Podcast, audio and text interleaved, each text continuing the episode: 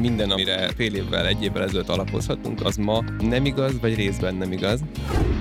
És szerintem most is egy ilyen helyzet előtt állunk, ahol aki gyorsan alkalmazkodik, az piacot tud bővíteni, mert lesznek olyanok, akik megijednek ebbe a helyzetbe, vagy nem tudnak hozzá alkalmazkodni, és akkor ők piacot vesztenek. Amikor beáll a cégvezető értékesítési meetinget tartani, akkor ő értékesítési vezető, nem pedig cégvezető jó pofa parti drog volt a kata. Nagyon jó. Tíz évig rá volt függve a gazdaság. Most ennek vége. A leszokási idő volt az, ami problémás.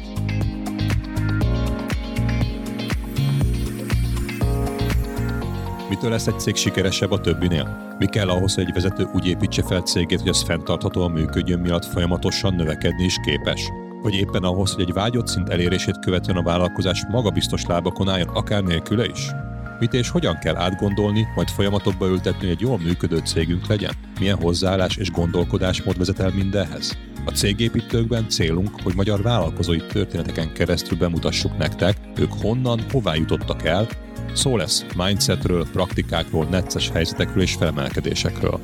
Beszélgető társaim betekintést engednek, mit és hogyan építettek fel cégükben, milyen folyamatokat és rendszereket fejlesztenek a mai napig. Na és persze, hogy ezeknek milyen eredménye van a vállalkozásukban. Minden részben eltérő témakör, iparág, cégméret és motiváció szerint hívunk meg vendégeket. Olyanokat, akik mondhatni igazi cégépítők. Maradj velünk, és ismerd meg történetük, inspirálódj, tanulj és fejlődj. Én Egerszegi Krisztián vagyok, a Minicérem cégépítője, és ez itt a Cégépítők Podcast. Cégépítők Podcastot eléred minden platformon. Hallgasd a kedvenceden, és kövessd be a sorozatot. Találkozzunk a következő adások során is.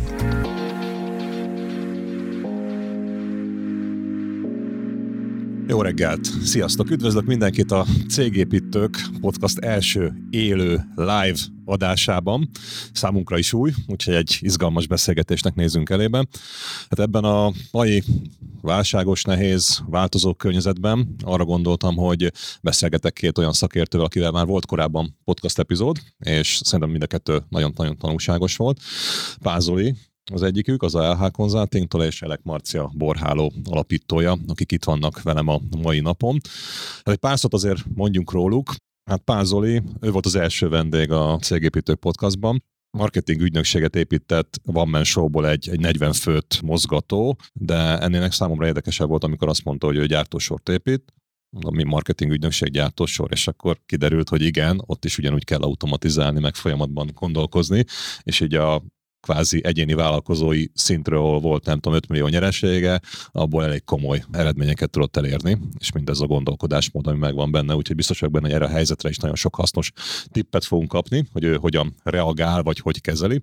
És hát Elek Marcit, őt se nagyon kell bemutatni, pláne aki hallgatja a podcastot, a Borhálónak az egyik alapítója, és a Borháló talán az egyik legismertebb franchise-os bor üzlet, vagy bor inkább így mondanám Magyarországon több mint 70 helyen vannak, és Marcinak is az egyik olyan dolog volt, amit, amit szoktam idézni, hogy megvolt az első pillanatban az álom, az a vízió, hogy mit akarnak elérni, és nem csak egy sarki kocsmát akartak csinálni, hanem egy, egy országos borhálózatot, és ezt össze is rakta, és azóta már a borhálóból kiszállva KKV-knak segít abba, hogy ők is hasonlóan szép sikereket érjenek el. Úgyhogy velük fogok beszélgetni itt a mai napon, és hát mi lesz a téma?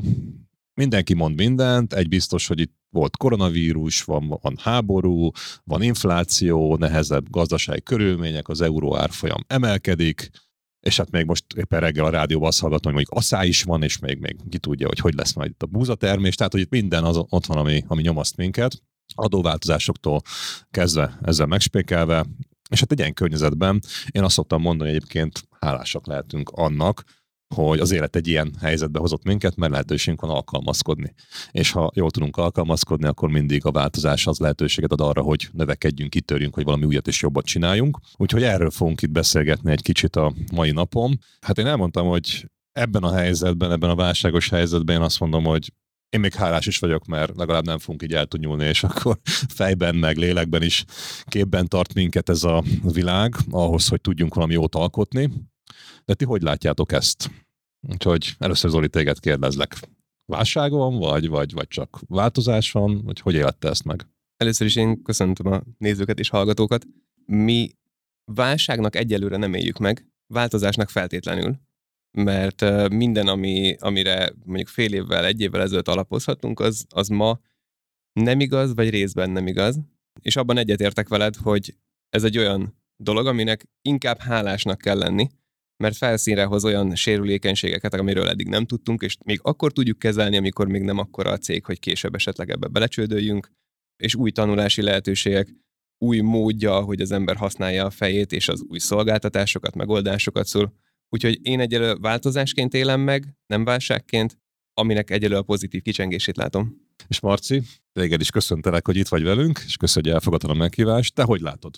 Mint mondtad, most KKV cégvezetőkkel, vagy cég tulajdonosokkal dolgozok azon, hogy hogyan készüljenek föl egy ilyen helyzetre, illetve hogyan alakítsák át a cégüket. 8-10 olyan cég van, akikkel folyamatosan együtt dolgozok ezen, és én azt látom, hogy a válság az nagyrészt úgy néz ki, hogy megijed egy cégvezető attól a változástól, ami előtte áll, vagy amikor tudatosul benne, hogy most mi milyen kihívásokkal kell megküzdenie, és onnantól fogva nem tekinti válságnak, hogy van egy kiút számára, vagy van egy vízió a fejében, ami arról szól, hogy hogyan is fogja ezt leküzdeni. Legyen az akár egy másik szolgáltatás, egy másik termék, vagy egy szerkezetváltás, tök mindegy, hogyha van a fejében egy elképzés arról, hogy ezzel hogyan fog megküzdeni, onnantól fogva nem válságként tekint rá, még akkor is, hogyha esetleg szűkültek a lehetőségei. És ez valami, amit mondasz, mert egyébként ha visszagondolok, amikor konjunktúra van és megy minden fölfelé, akkor is azt lehet hallani, hogy minden rossz. Ugye? Az emberek azt mondják, hogy ez a baj, az a baj, akkor az a baj, ha túl csak az érdeklődő, akkor az a baj, hogy túl sokat kell dolgozni, most meg az a baj, attól félnek legalábbis, bár még a piacon a számok egyelőre még ezt nem mutatják, nem tudjuk, hogy mi lesz a következő hónapokban, vagy évvégéig. Ott ezt hogy éltek meg? Mindig panaszkodnak az emberek? Vagy itt ez éppen arra ad lehetőséget, hogy egy pofont adjunk saját magunknak, és így feleszméljünk, hogy ebből előre kéne tekinteni, és előre menni, és teljesen nem ilyen piaci körülmények vannak, amire nincsen ráhatásunk, mert semmelyikünk nem tudja befolyásolni sajnos ezt a háborús környezetet, inflációs környezetet, vagy egyéb változásokat, hanem ugyanúgy hat mindannyiunkra. Nem csak mi ránk, hanem az összes magyar vállalkozóra. Az én meglátásom az az, hogy amikor konjunktúra van és minden megy, akkor az embereknek azért kell pénz, mert mindenki látja, hogy pénzt költ. Nyaral, új autó, új ház, új telefon, akármi, és ehhez szeretne felzárkózni. Ebből fakadóan kevés a pénz mindig. Amikor meg megyünk bele a válságba, akkor kevés a munka, kevés a megoldható dolog, következésképpen alacsony a bevétel, akkor azért nem lehet fizetés emelni. Lehet, hogy ez sajátosságunk, vagy a környezetünk sajátossága, de olyat még nem láttam, hogy abban a pillanatban minden nem meg lenne elégedve a körülöttem lévő közeg. Örök elégedetlenek vagyunk akkor. Lehet, de egyébként ez bizonyos tekintetben ez azt gondolom, hogy előre visz. És most te hogy látod már? Te mondjuk 8-10 cégre is rálátsz ilyen szempontból. Máshogy megfogalmazó, mindig van valami, ami, ami éppen nehézséget okoz. Tehát, hogyha jól megy a cég, akkor kell, meg sok a megrendelés, akkor bővíteni kell a gyártósort, vagy föl kell venni még plusz ember, na de hol találjak, hogy mennyibe kerül, hogy tanítsam be, vagy akkor még mást kell fejleszteni rajta. Ú, túlnőtte a szervezet a jelenlegi képességeit, vagy azt a struktúrát, amiben jól tud működni. Tehát, hogy mindig van valami, amivel lehet foglalkozni a válság idején, vagy nem tudom, mit nevezünk válságnak, mert hogy például szerintem az elmúlt pár évben is olyan értelemben válság volt, hogy nincsen szakképzett munkaerő, vagy ezt lehet hallani, hogy nincsen szakképzett munkaerő, lehet találni, de hogy legtöbb cégvezető arra panaszkodik, hogy nehéz fölvenni megfelelő ember. Tehát ez is egy értelemben egy válság, ez egy munkaerőpiaci válság. És az, ami most egy másik típusú nehézség elé nézhetünk, amiben kevesebb lesz a megrendelés. Az is egyfajta kihívás, amire egy jó válasz. Igen, mert most így mondod, 2008 óta szerintem akkor terjedt el, válság van. És mindenki ezt mondja, de mindig, azóta, 2008 óta folyamatosan, amikor tényleg volt egy ilyen pénzügyi válság a világban, azóta én nem tudom hányszor hallottam ezt, hogy válság van. És várjuk a válságot. És várjuk a válságot, és utána mindig megtaláljuk, hogy milyen válság van, hogy most igen, alapanyaghiány van, vírusválság van, inflációs válság van, éppen most majd mezőgazdasági válság lesz, ha a van, háborús válság van, munkaerő, mindig van valami. Ez már egy ilyen ránk ragadt szó, én úgy érzem, és innentől kezdve tekintek rá az, hogy most értem én, hogy válság van, de nekem a válság az most már nagyjából ez a normális megszokott körülmény, amiben élünk, ebből kell a legjobbat kihozni. Ez talán, hogy mire utána az utóbbi három évben ténylegesen mindig van valami, amire készülnünk kell, ami miatt előre kell menekülni, szóval, hogy tényleg kijelenthető egy valamilyen mértékű válságos környezet. én ennek azt a nagyon pozitív oldalát látom, hogy nincs meg az a fajta gyors és, és féktelen ijegység, mint ami a, a, korona első pillanatában volt. Hirtelen mindenki eldobott mindent, és várt, és úristen, paralízis, világvége. Most van egy inflációs válság, adaptálódunk. Jön a következő, adaptálódunk és nem az van, mint korábban, hogy tíz év konjunktúrából fölriadtunk, hogy úristen, lehet ez nem így, és ezért gyorsan mindent meg kell felezni, el kell vágni, ki kell rúgni mindenkit, és nem látom a piacon azt a kapkodást és azt az ijegységet attól, hogy most éppen mit csökkentenek és mit nem csökkentenek, nő az infláció vagy csökken, milyen a forint árfolyam, mert a cégek ezzel a három évet megtanultak adaptálódni. És egyre gyorsabbak az a változások, tehát hogy Igen. elmúlt nem tudom én, tíz év alatt volt egy ilyen, most meg három év alatt van tíz. Tehát hát három év alatt három négy. Hozzászokunk akkor. Igen, igen, igen, igen. És egyébként, amit mondtál, hogy eldobtak mindent, meg pánikoltak, most meg egy kicsit megszoktuk. Egyébként, ha a Marci, te most hogy látod több cég tekintetében, megvan ez a pánik roham egy pillanatra, hogy eldobunk mindent, lehúzzuk a rollót, kirúgjuk az embereket, költséget csökkentünk, tehát ilyen katasztrófa helyzetbe tesszük magunkat. Látsz erre példát, vagy most azért már tudatosabbak a cégek? Akinél van stratégia, az nincs mind megijedni, hisz tudja, mire készül, vagy tudja, hogy mit csinál és miért csinálja, és ez viszonylag egy hosszú távú elköteleződés egyfajta működési struktúra mellett. Az jutott ezzel szemben, amikor mondtad Zoli, hogy Covid-ban mindenki eldobott mindent. Ott azt láttam, hogy nagyon elvált egymástól az a vállalkozó, aki talpra esett és ügyesen minden helyzetbe föltalálja magát, meg az, aki megszokott módon viszi tovább az életét, mint az, aki száz éves família, aki mindig ugyanazt csinálja volt olyan ügyfelem, aki azt mondta, bezárok mindent, megvárom, hogy ennek vége legyen, és majd akkor onnan folytatjuk, abba, abba hagytuk. Tehát, hogy ezzel a mentalitással át. Szép neki. remény. És közben ment mellett a világ. És volt, aki pedig azt mondta, hogy ez a helyzet, jó, akkor átállunk a, ennek a helyzetnek megfelelően, átalakította a kiszállítási struktúráját, átalakította a termékszerkezet, új szolgáltatást hozott be, és piacot tudott ö, bővíteni. És szerintem most is egy ilyen helyzet előtt állunk, ahol aki gyorsan alkalmazkodik, vagy időtálló stratégiával működik, az piacot tud bővíteni, mert lesznek olyanok, akik megijednek ebbe a helyzetbe, vagy nem tudnak hozzá alkalmazkodni, és akkor ők piacot vesztenek. Jön ellentmondást érzek én itt a piacon felfedezni, mindenki azt mondja, hogy válság van, gáz lesz. De egyébként senki nem arra készül, hogy akkor elkezd fegyverkezni, meg bunkert épít magának, mert ha világ vége lenne, akkor nagyjából ez lenne a logikus lépés. Nem mindenki várja, hogy vége legyen, és utána azt várjuk, hogy amikor vége lesz, akkor megint jó világ jön és itt is ezt mondtátok, aki stratégia van, meg előre tervez, meg előre néz, az már azt várja, hogy ennek a válságnak vége lesz, és én személy szerint, meg kérdés, hogy ti hogyan, de szerintem ti is értünk abba, hogy előbb-utóbb ennek vége lesz. Az, hogy most ez egy hét alatt lesz vége, vagy egy év, vagy két év, vagy hány év alatt, az nem tudom, viszont utána a világ, legalábbis amennyire én ismerem, az olyan, hogy fölfelé fog menni. És ha most azt mondod, hogy vége, és kirúgod az embereidet, lecsökkented a marketing, sales költséget, magyarul levágod az egyik lábadat, vagy az egyik kezedet, ez a hasonlatom, az soha nem fog visszanőni. Ha egy újat vágsz le, akkor még azzal túl lehet élni, de egy kéz vagy láb nélkül azért hm. nehéz lesz mondjuk kimenni a futópályára, és innentől kezdve, ha most valaki ezt csinálja, akkor az, az, az kvázi egy önbeteljesítő jóslat lesz, hogy kinyírja a saját, saját cégét, vagy saját magát a jövőre nézve. Aki pedig nem kapkod és pánikol, hanem most is tudatosan tervezés megy előre, és alkalmazkodik ezekhez a változó, és lehet, hogy nehezedő körülményekhez, az meg, hogy mondtatok, piacot fog nyerni. Ezt jól gondolom, vagy ti is így gondoljátok, vagy csak én vagyok ennyire optimista? Én véleményem szerint az, hogy vége lesz, nyilván ez egy, nem, ez egy vitán felülálló kérdés. Kérdés, hogy mikor, ugye?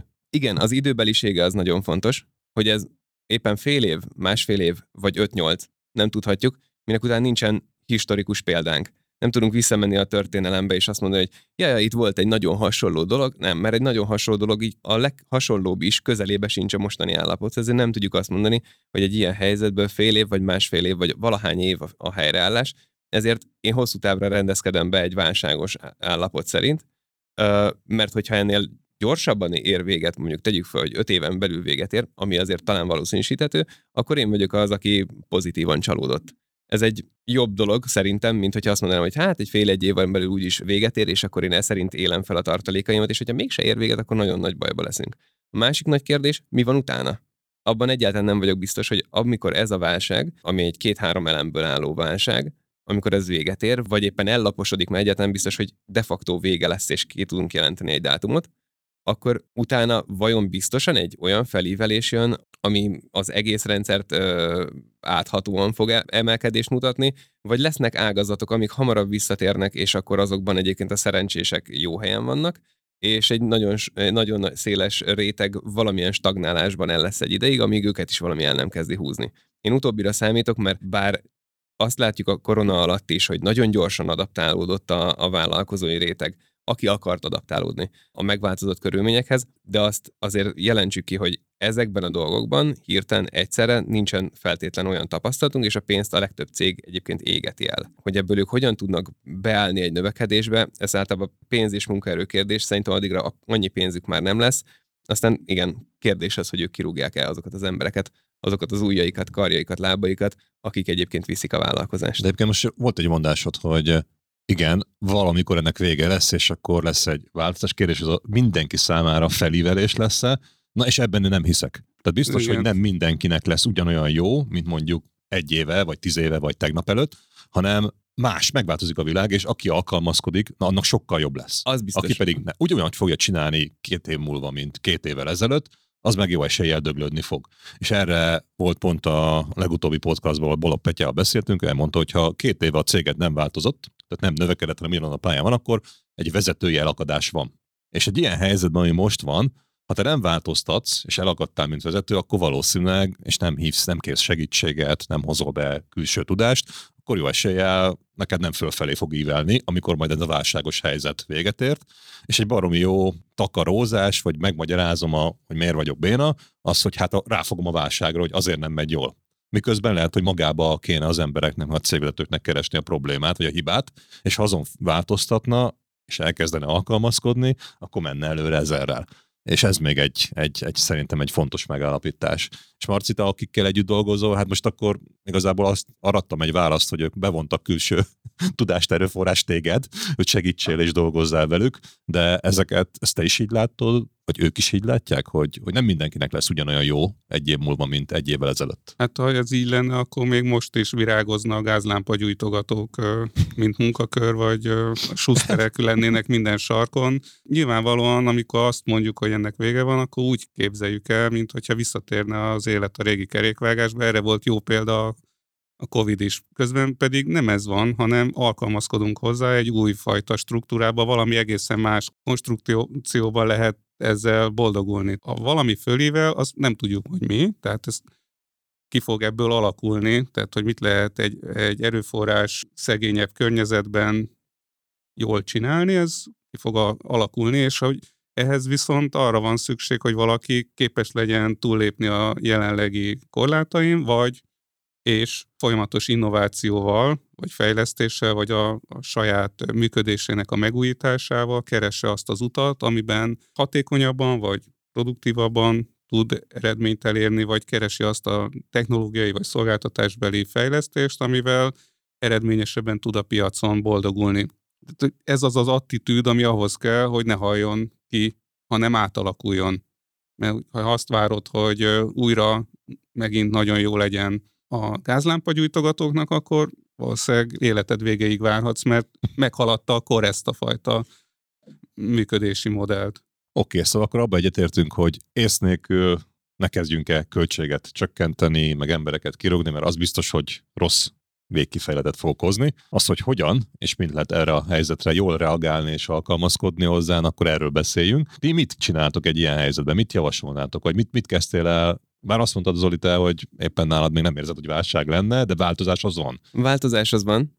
Nyilván mérünk mindent, de hogy utolsó forintig mindent. Az ég egyet a világon mérünk bocs, az égben. Azt, hogy mérsz mindent. Egy kicsit mondjuk már konkrét példákat, mert azt, hogy mindent mérek, az olyan, hogy igazából semmit nem mérek, mert nem tudom megmondani, hogy mit mérek. Na, egy-két példát hozzám már, csak hogy egyértelmű legyen mindenki. Mindenhez értek, az azt szinte semmihez nem értek. Legalábbis én ezt szoktam mondani. Uh, talán nálunk most a pont fordítva, tényleg az égvilágon minden számot, de most az, ebben az esetben ügyfélszám azoknak a költése. A költésen belül miket kér, milyen arányban, azt egyébként milyen áron tudtuk nekik eladni, minden ehhez kötöző. Azt mondom, hogy a, a delivery oldalon minden, ami számszerűsíthető, azt mérünk, és például én nem érzem válságnak egy kb. 1%-os csökkenést, de már jelen van. Tudjuk azt, hogy átla, általában van egy ilyen, egy ilyen havi 6%-os fluktuációnk, ez azt jelenti, hogy tavaly, vagy múlt hónapot 401 millió környéki árrel zártuk, ez lecsökkent 6%-ot, és 5 ebből vissza tudtunk dolgozni, most vagyunk ilyen akkor 390 valamennyin. Eddig nem volt a korona kezdése óta olyan hónap, hogy mi csökkentünk volna. Ezért ez olyan mértékben a statisztikánkon, meg az eddigi historikus adaton kívül álló helyzet, ami valamit indikál előre. Nyilván a kereskedelmi költés csökken az országban számtalan dolog, ez nekem azt mondja, hogy itt valami lesz, amire nekem már ma, vagy lehet, hogy már tegnap el kellett volna kezdenem készülni. Ahogy én reagálok erre, hosszú távú olyan fejlesztéseket, ami a holnapnak a felmerülő problémáit nem oldja meg, azonnal szüneteltettünk. Miért fejleszek olyan dolgot, amit tegnap, tegnap előtt, két hónap ezelőtt kitaláltam, hogy az, vagy a csapat kitalált, mert nyilván így is megtörténik, hogy majd valamikor ez nekünk januárban nagy segítség lehet, vagy a jövő évi szabadságolási időszakban ez nekünk nagy segítség lehet, amikor azt látom, hogy valami történik a piacon, vagy illetve a gazdaságban, mert 400 cégnek szolgáltatunk, azért elég nagy lefedettséget, nagyon sok piacot belátunk, és azt látom, hogy itt valami készül. Akkor én nem a jövő szabadsági időszakra készülök fejlesztésekkel, hanem ezek mennek szünetre, és az olyan dolgokkal fog foglalkozni, ami üzletágak tehermentesítése, holnap bármilyen eladható új termék, holnap bármilyen felszabadítható kapacitás, akármi, ami plusz olyan bevételt vagy kapacitás többletet eredményez, amiből én értékesítési oldalon jól jövök ki. Magyarul azt mondtad, Marci mondta, hogy azok a cégek nem érzik meg annyira, vagy, vagy könnyebb nekik egy ilyen nehéz helyzet, akinek van stratégiája.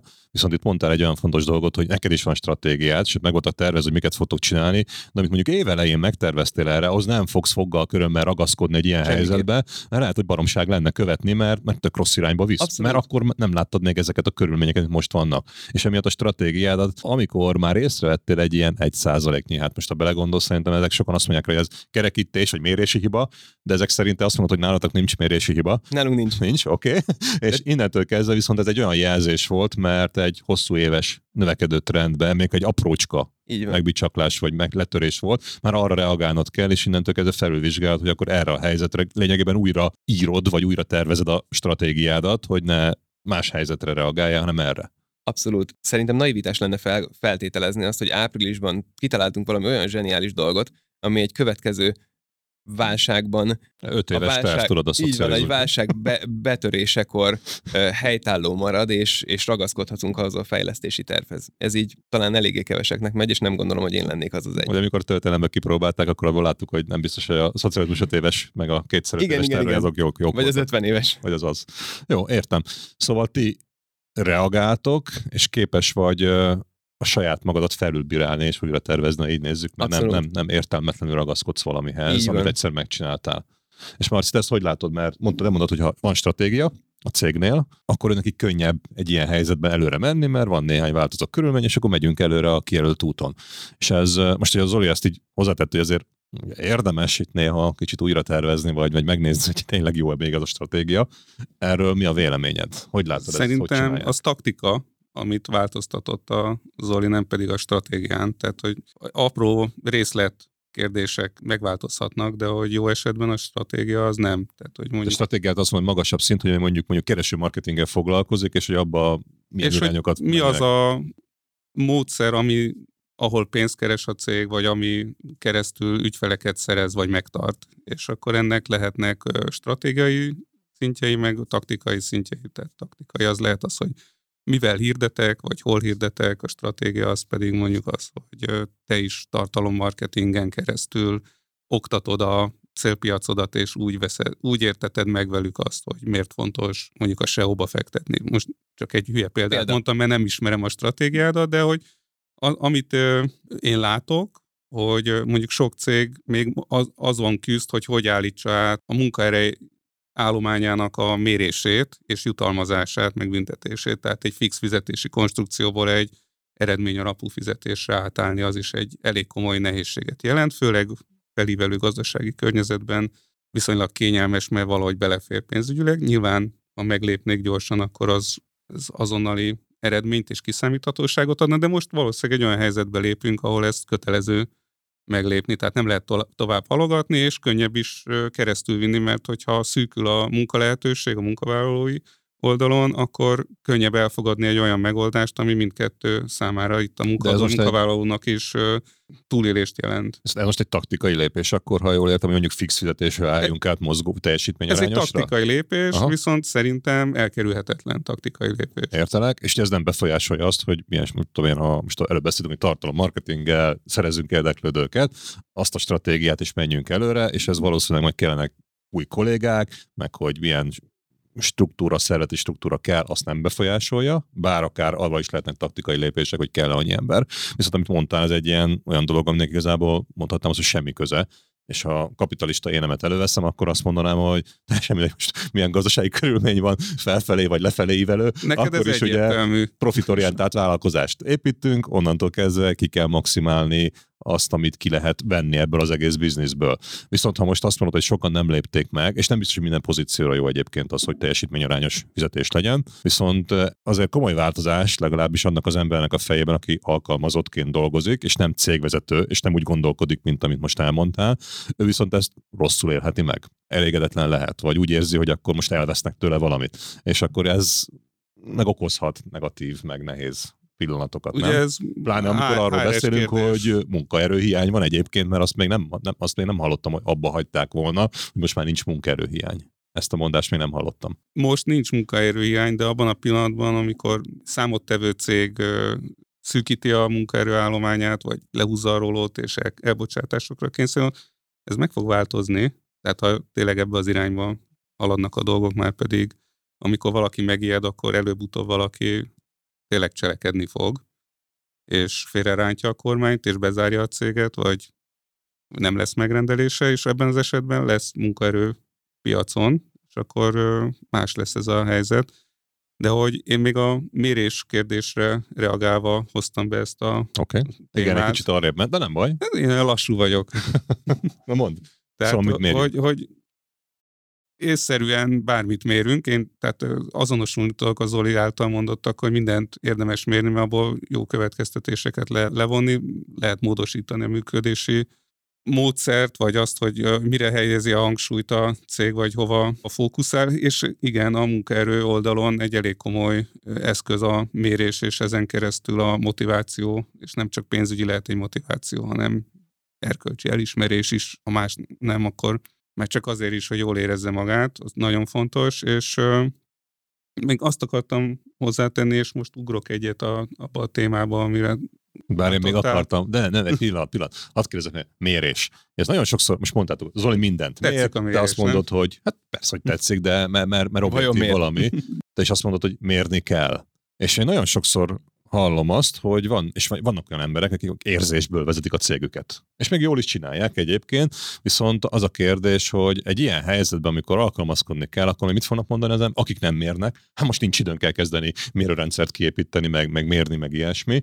És egyébként meg vannak olyan cégek, akik mit tudom én, 5-10 ember, néhány százmilliós árbevétel, és azt mondják, hogy ők nem mérnek, mert nem éri meg, nincs rá idejük, és igazából most mindkettőtöktől megkérdezném, mert Zoli, te ugye kvázi egyéni vállalkozóként kezdted annó, egyedül voltál, és abból lett most egy ilyen 40 fős nagyságrendű cég. Te Marci is kvázi ott borozgatás közben jött az ötlet, hogy legyen egy országos franchise hálózat, abból lett egy, az is ilyen, hát nem tudom, 70-100 fős szervezet. Mikor mennyi? De amikor, amikor ott voltál és így elkezdett fölpörögni, legalábbis ezt követtem, mert van 70 üzlet, akkor azért az azt jelenti, hogy ennél, ennél többnek kell lenni. Mikor kezdtetek el mérni?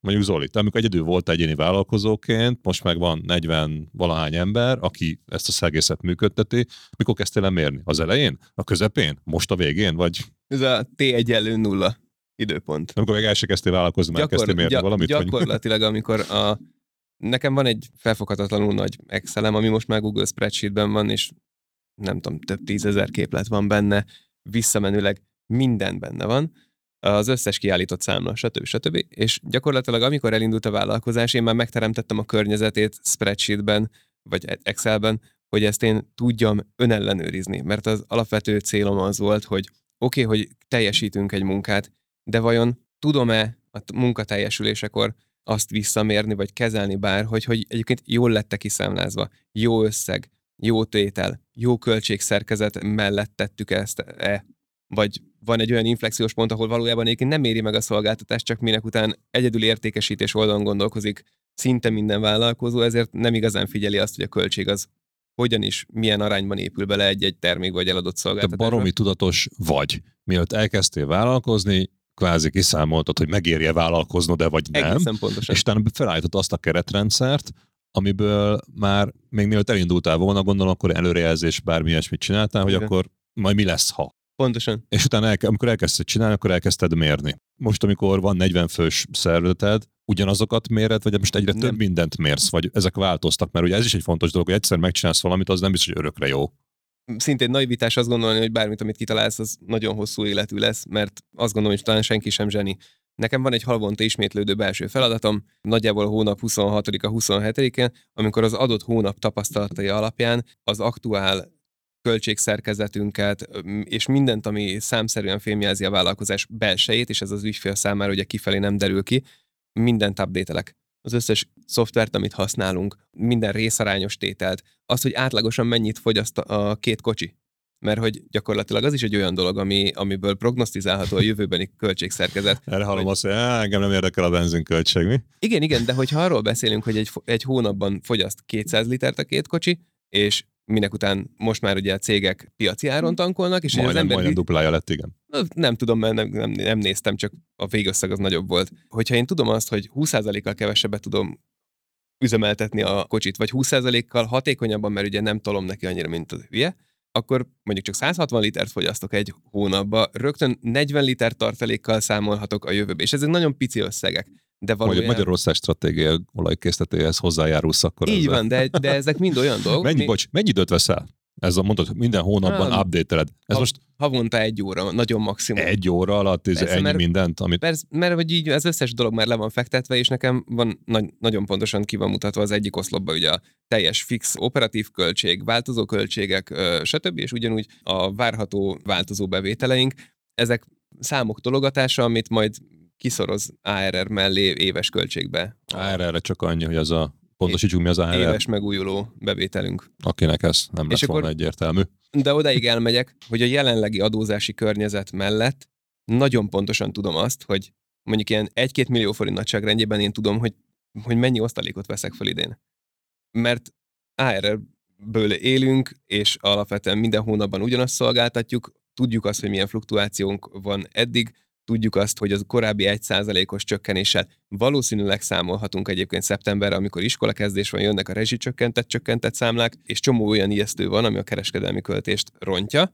Ezzel nekem számolnom kell tudni, és ez minden nagyon egyszerű. Azért ilyen egyszerű neked, mert ha jól értem, akkor azért valamikor beleraktál sok munkát abba, hogy legyen egy ilyen mérő Igen, keretrendszered. eleinte egy pár száz órát. De ugye az volt, a kérdés, Na, de az volt a kérdés, hogy havonta mennyit jelent nekem. most havonta, viszont ahhoz, hogy eljuss ide, ahhoz bele kell tartani, hogy pár száz óra az mennyi? Hogyha azt nézem, hogy a, 300 a, mondjuk, a, most a, mondtam. a legnagyobb nyilvántartási rendszert, ami gyakorlatilag minden adatot összegyűjt, ez szerintem olyan van benne nagyjából 150 óra, és ami különböző emberekhez van kicsatornázva, ami jelenti például a szövegírók, minőségbiztosítók egyedi táblázatai és központi táblázatai, ajánlópartnerek, ez egy ilyen nagyjából 150 cég, ezeknek az eredeti fájljait létrehozni és a logikát mögöttük megalkotni, mondjuk nagyon paék matekkal azt mondom, hogy mondjuk típusonként 10 óra.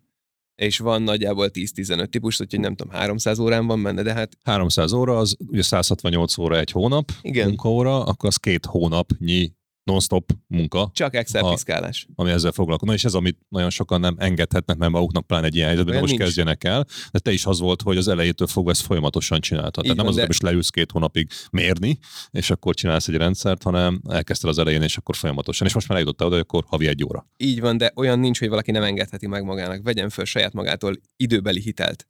Saját magáért küzdés, hogyha a konkurens nem akarja, hogy leelőzze őt, akkor igenis meg kell oldania.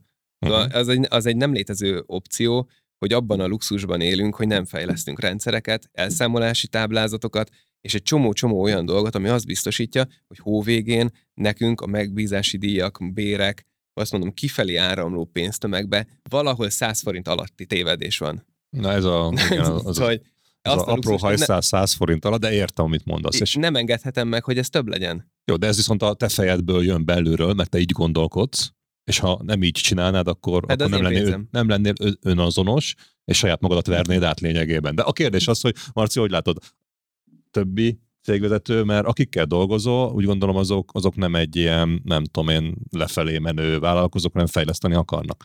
Önálluk Sokszor az megrekednek. Ő megreked, de valamit elérnek. elérnek egy olyan állapotba, ahol már nem tudnak többet dolgozni. Bocs, az, hogy elérnek egy olyan állapotba, ez mit jelent, hogy csak hogy ér, érzékeljék a hallgatók is, hogy mit tudom én, 100 milliós nagyságrendű árbevétellel rendelkező cégek, milliárdos nagyságrendű, tehát hogy azért 100 milliótól 10 milliárdig bárhol el Oké, okay, csak amivel neked tapasztalatod van. Ez, a, amit az előbb mondta, hogy a Balogpatya azt mondta, hogy egy vezető a saját korlátaihoz ér, és ez lehet több nagyságrendben is, Aha. bárhol lehet. Az a lényeg, hogy ő ott már nem tud a saját fejéből megoldani olyan strukturális váltást, ami abba az irányba viszi, hogy ez tovább növekedhessen. A saját példám nem volt ennyire szép, mint a, a Zoli, mert hogy én a Gepettóban tanultam azt meg. Az egy. Belsőépítés cég, amit a borháló előtt csináltam, és ott tanultam meg, hogy mennyire fontos a mérés, mert azt teljesen intuitív vezetéssel kezdtem el csinálni, és a borháló is úgy indult, hogy tudtam, hogy mindent kell mérni, meg ott az volt a mottom, hogy nem szabad az előforduljon, ami a Gepettóban megtörtént, hogy valamit kétszer kell meg, megcsinálnom, és ezért hajlandó voltam több időt beletenni egy-egy folyamat kialakításába, vagy egy sablonlevél megírásába, vagy egy rendszer felépítésébe, legyen az egy táblázat, vagy egy mérhető struktúra kialakítása, annak érdekében, hogy a későbbiekben ez úgy is megtörténjen, hogy én abban nem veszek részt, mert mindenki, aki ennek az a dolga, hogy csinálja, az tudja, hogy pontosan De micsoda te az fejlődtél? Mert a Gepetto még érzések alapján vezetted akkor a céget nagyjából, vagy kis túlzással, és a borhálónál meg tudatosan már mérni akartad, de az elején ott sem volt meg minden lehetőséged, vagy minden mérésed, ha jól Nagyon értem. Tehát, Ennyi idő, vagy hogy, hogy alakult, mikor lett? 5-7 év komoly tanulási folyamat van e mögött. Tehát, hogy a, fölismerve az, hogy mi az, ami az akadálya volt a fejlődésnek a Gepettóba, azt ott egy nagyon komoly közös tanulási folyamattal az öcsémmel együtt képeztük magunkat, és akkor ennek a szemléletmódváltásnak lett az eredménye az, hogy a, a borhálóba már úgy fogtam bele, hogy ezt a szemléletet vittem. Ott egyébként nem azzal kezdtem, hogy kiszámoltam a teljes üzleti modellt előre, hanem ott a lendület vitt meg a vízió, de hogy alapvetően mindent úgy vittem végig benne, vagy úgy csináltam, hogy ne kelljen kétszer ugyanazt megcsinálni. Tehát a, a folyamatosan az volt a szemem előtt, hogy a saját időmet biztosítsam, és legyen mindig időm arra, hogy a céget, be egy következő elemet úgy fölépítsek, hogy az megint önállóan működőképes legyen. És De itt a... azt mondod, hogy ugye tanultál a Gepettos időszakban, amikor a borháról indult, és Zoli azt mondta, hogy nulladik pillanattól kezdve úgy rakta össze a rendszert, hogy már mérjen, te meg tudtad, hogy majd mérni kell, de a borháló elindult, onnantól kezdve nem 5-7 év múlva lettek. Úgy raktam össze a rendszert, hogy kezdettől fogva mérni lehessen. Na, Tehát, akkor, hogy minden, akkor, akkor minden, mindent egy kialakított struktúrába történjen, mindent egyformán történjen, ez egyébként a mérésnek az alapja, hogy összehasonlíthatóak legyenek a számok, tehát ott a, a rendszer kialakítása, folyamatoknak a definiálása és megkövetelése, hogy az úgy történjen, az a feltétel annak, hogy mérhető legyen. Mindezt Értem. egy digitális környezetben, mindezt úgy, hogy akkor mindenki tudja, hogy mi a feladata, tehát hogy ez volt a, az alapja.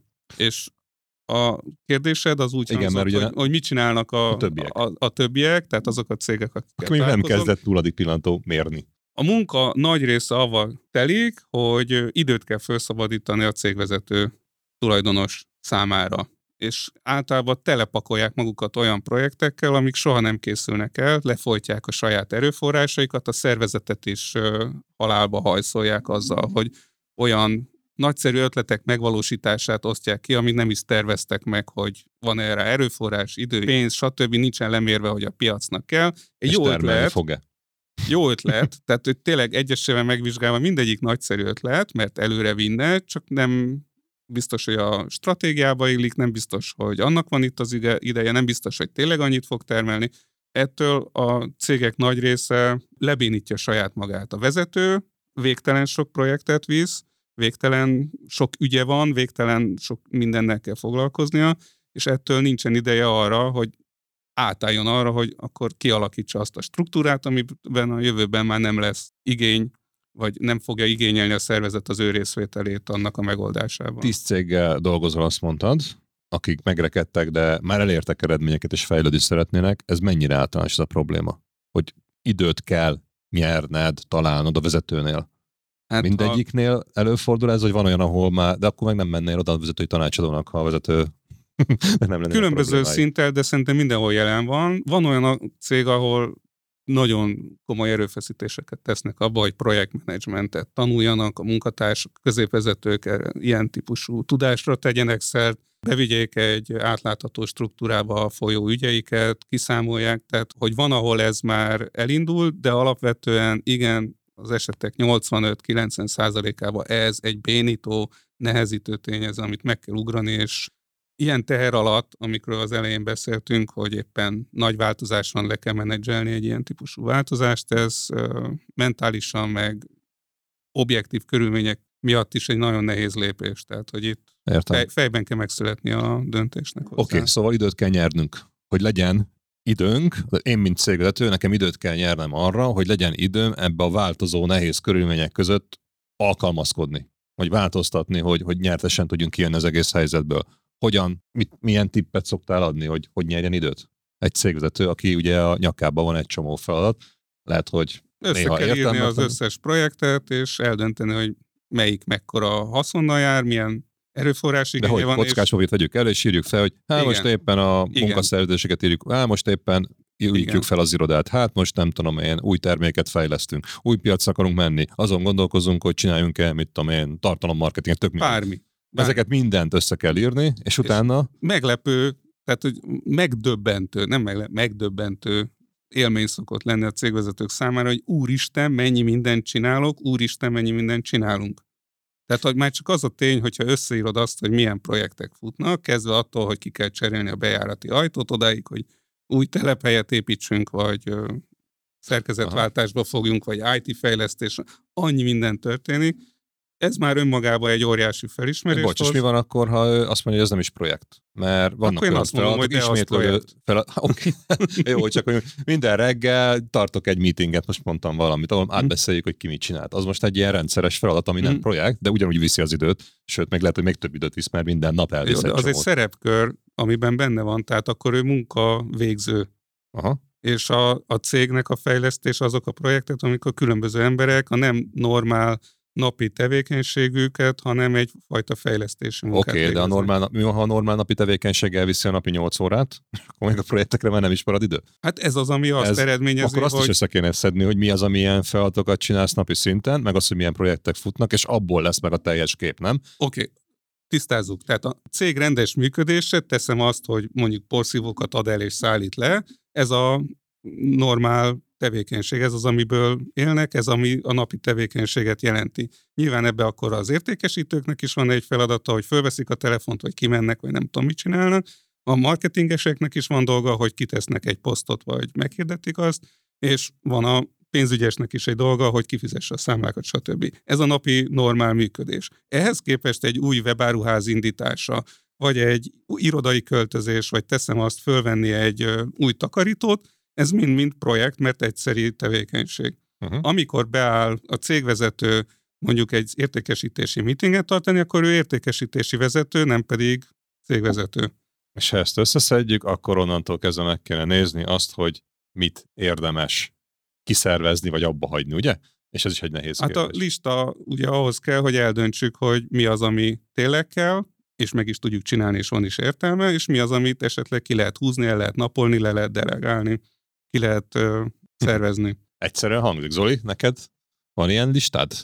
Nekem minek után minden nagyon pontosan rögzítve van, ezért ebből fakadóan nekem összeszedni nem kell. Ez egy ilyen... De akkor már össze van szedve, ezek szerint. De van lista. Mindig akkor. leírod, nem? Egy, egy, az egy össze van szedve, az azt feltételezi, hogy ezt össze kellett szedni, de nem kellett, mert hogy policy szerint azonnal rögzítünk a legelső gondolatot is. És ez topikokban van rendezve, uh-huh. ami már egy további feladat. Abban nagyon jól látszik az, hogy mi az, amivel most kell haladnunk, jövőben kell haladnunk, elhalasztható, és innentől kezdve már csak státuszok. A magam részéről ez nem kihívás ilyen tekintetben, mert hogy ez a mindennapi ügymenet része, és látjuk. Nagyon hamar le tudunk valami stoppolni, hogyha azzal a projekttel nem kell most foglalkoznunk, mert a mostani nagyon rövid távú jövőnkbe ez hasznot nem hajt, viszont időbeli költséget visz el de ez annyira a rendszer része, és, és a munkatársak életének a, a része, hogy gyakorlatilag nálunk ez így például nem téma. Jó, te magyarul te nem vagy idő kényszerben, hogy ne tudnál a változásra reagálni, mert, mert átlátod a tevékenységet, felelősségköröket, tudod, hogy mikor mit csinálsz, és aki is számolod, hogy megéri azt csinálni, és ha nem éri meg, akkor nagyjából másnap abba hagyod. Gyakorlatilag az első sales meetingen már nagyon pontosan láttuk, hogy itt valami történik, és akkor már születtek meg döntések.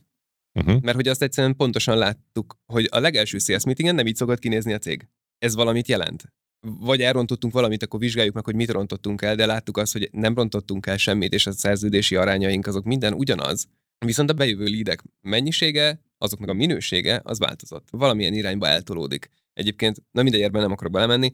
A lényeg az, hogy észleltük a változást, és azonnal azt mondtuk, hogy aha, ez vélhetően ez. Mi történik most társadalmilag? Ezek, ezek, ezek, ezek. Ennek mi lehet a prognosztizált kifutása? Egyik se pozitív.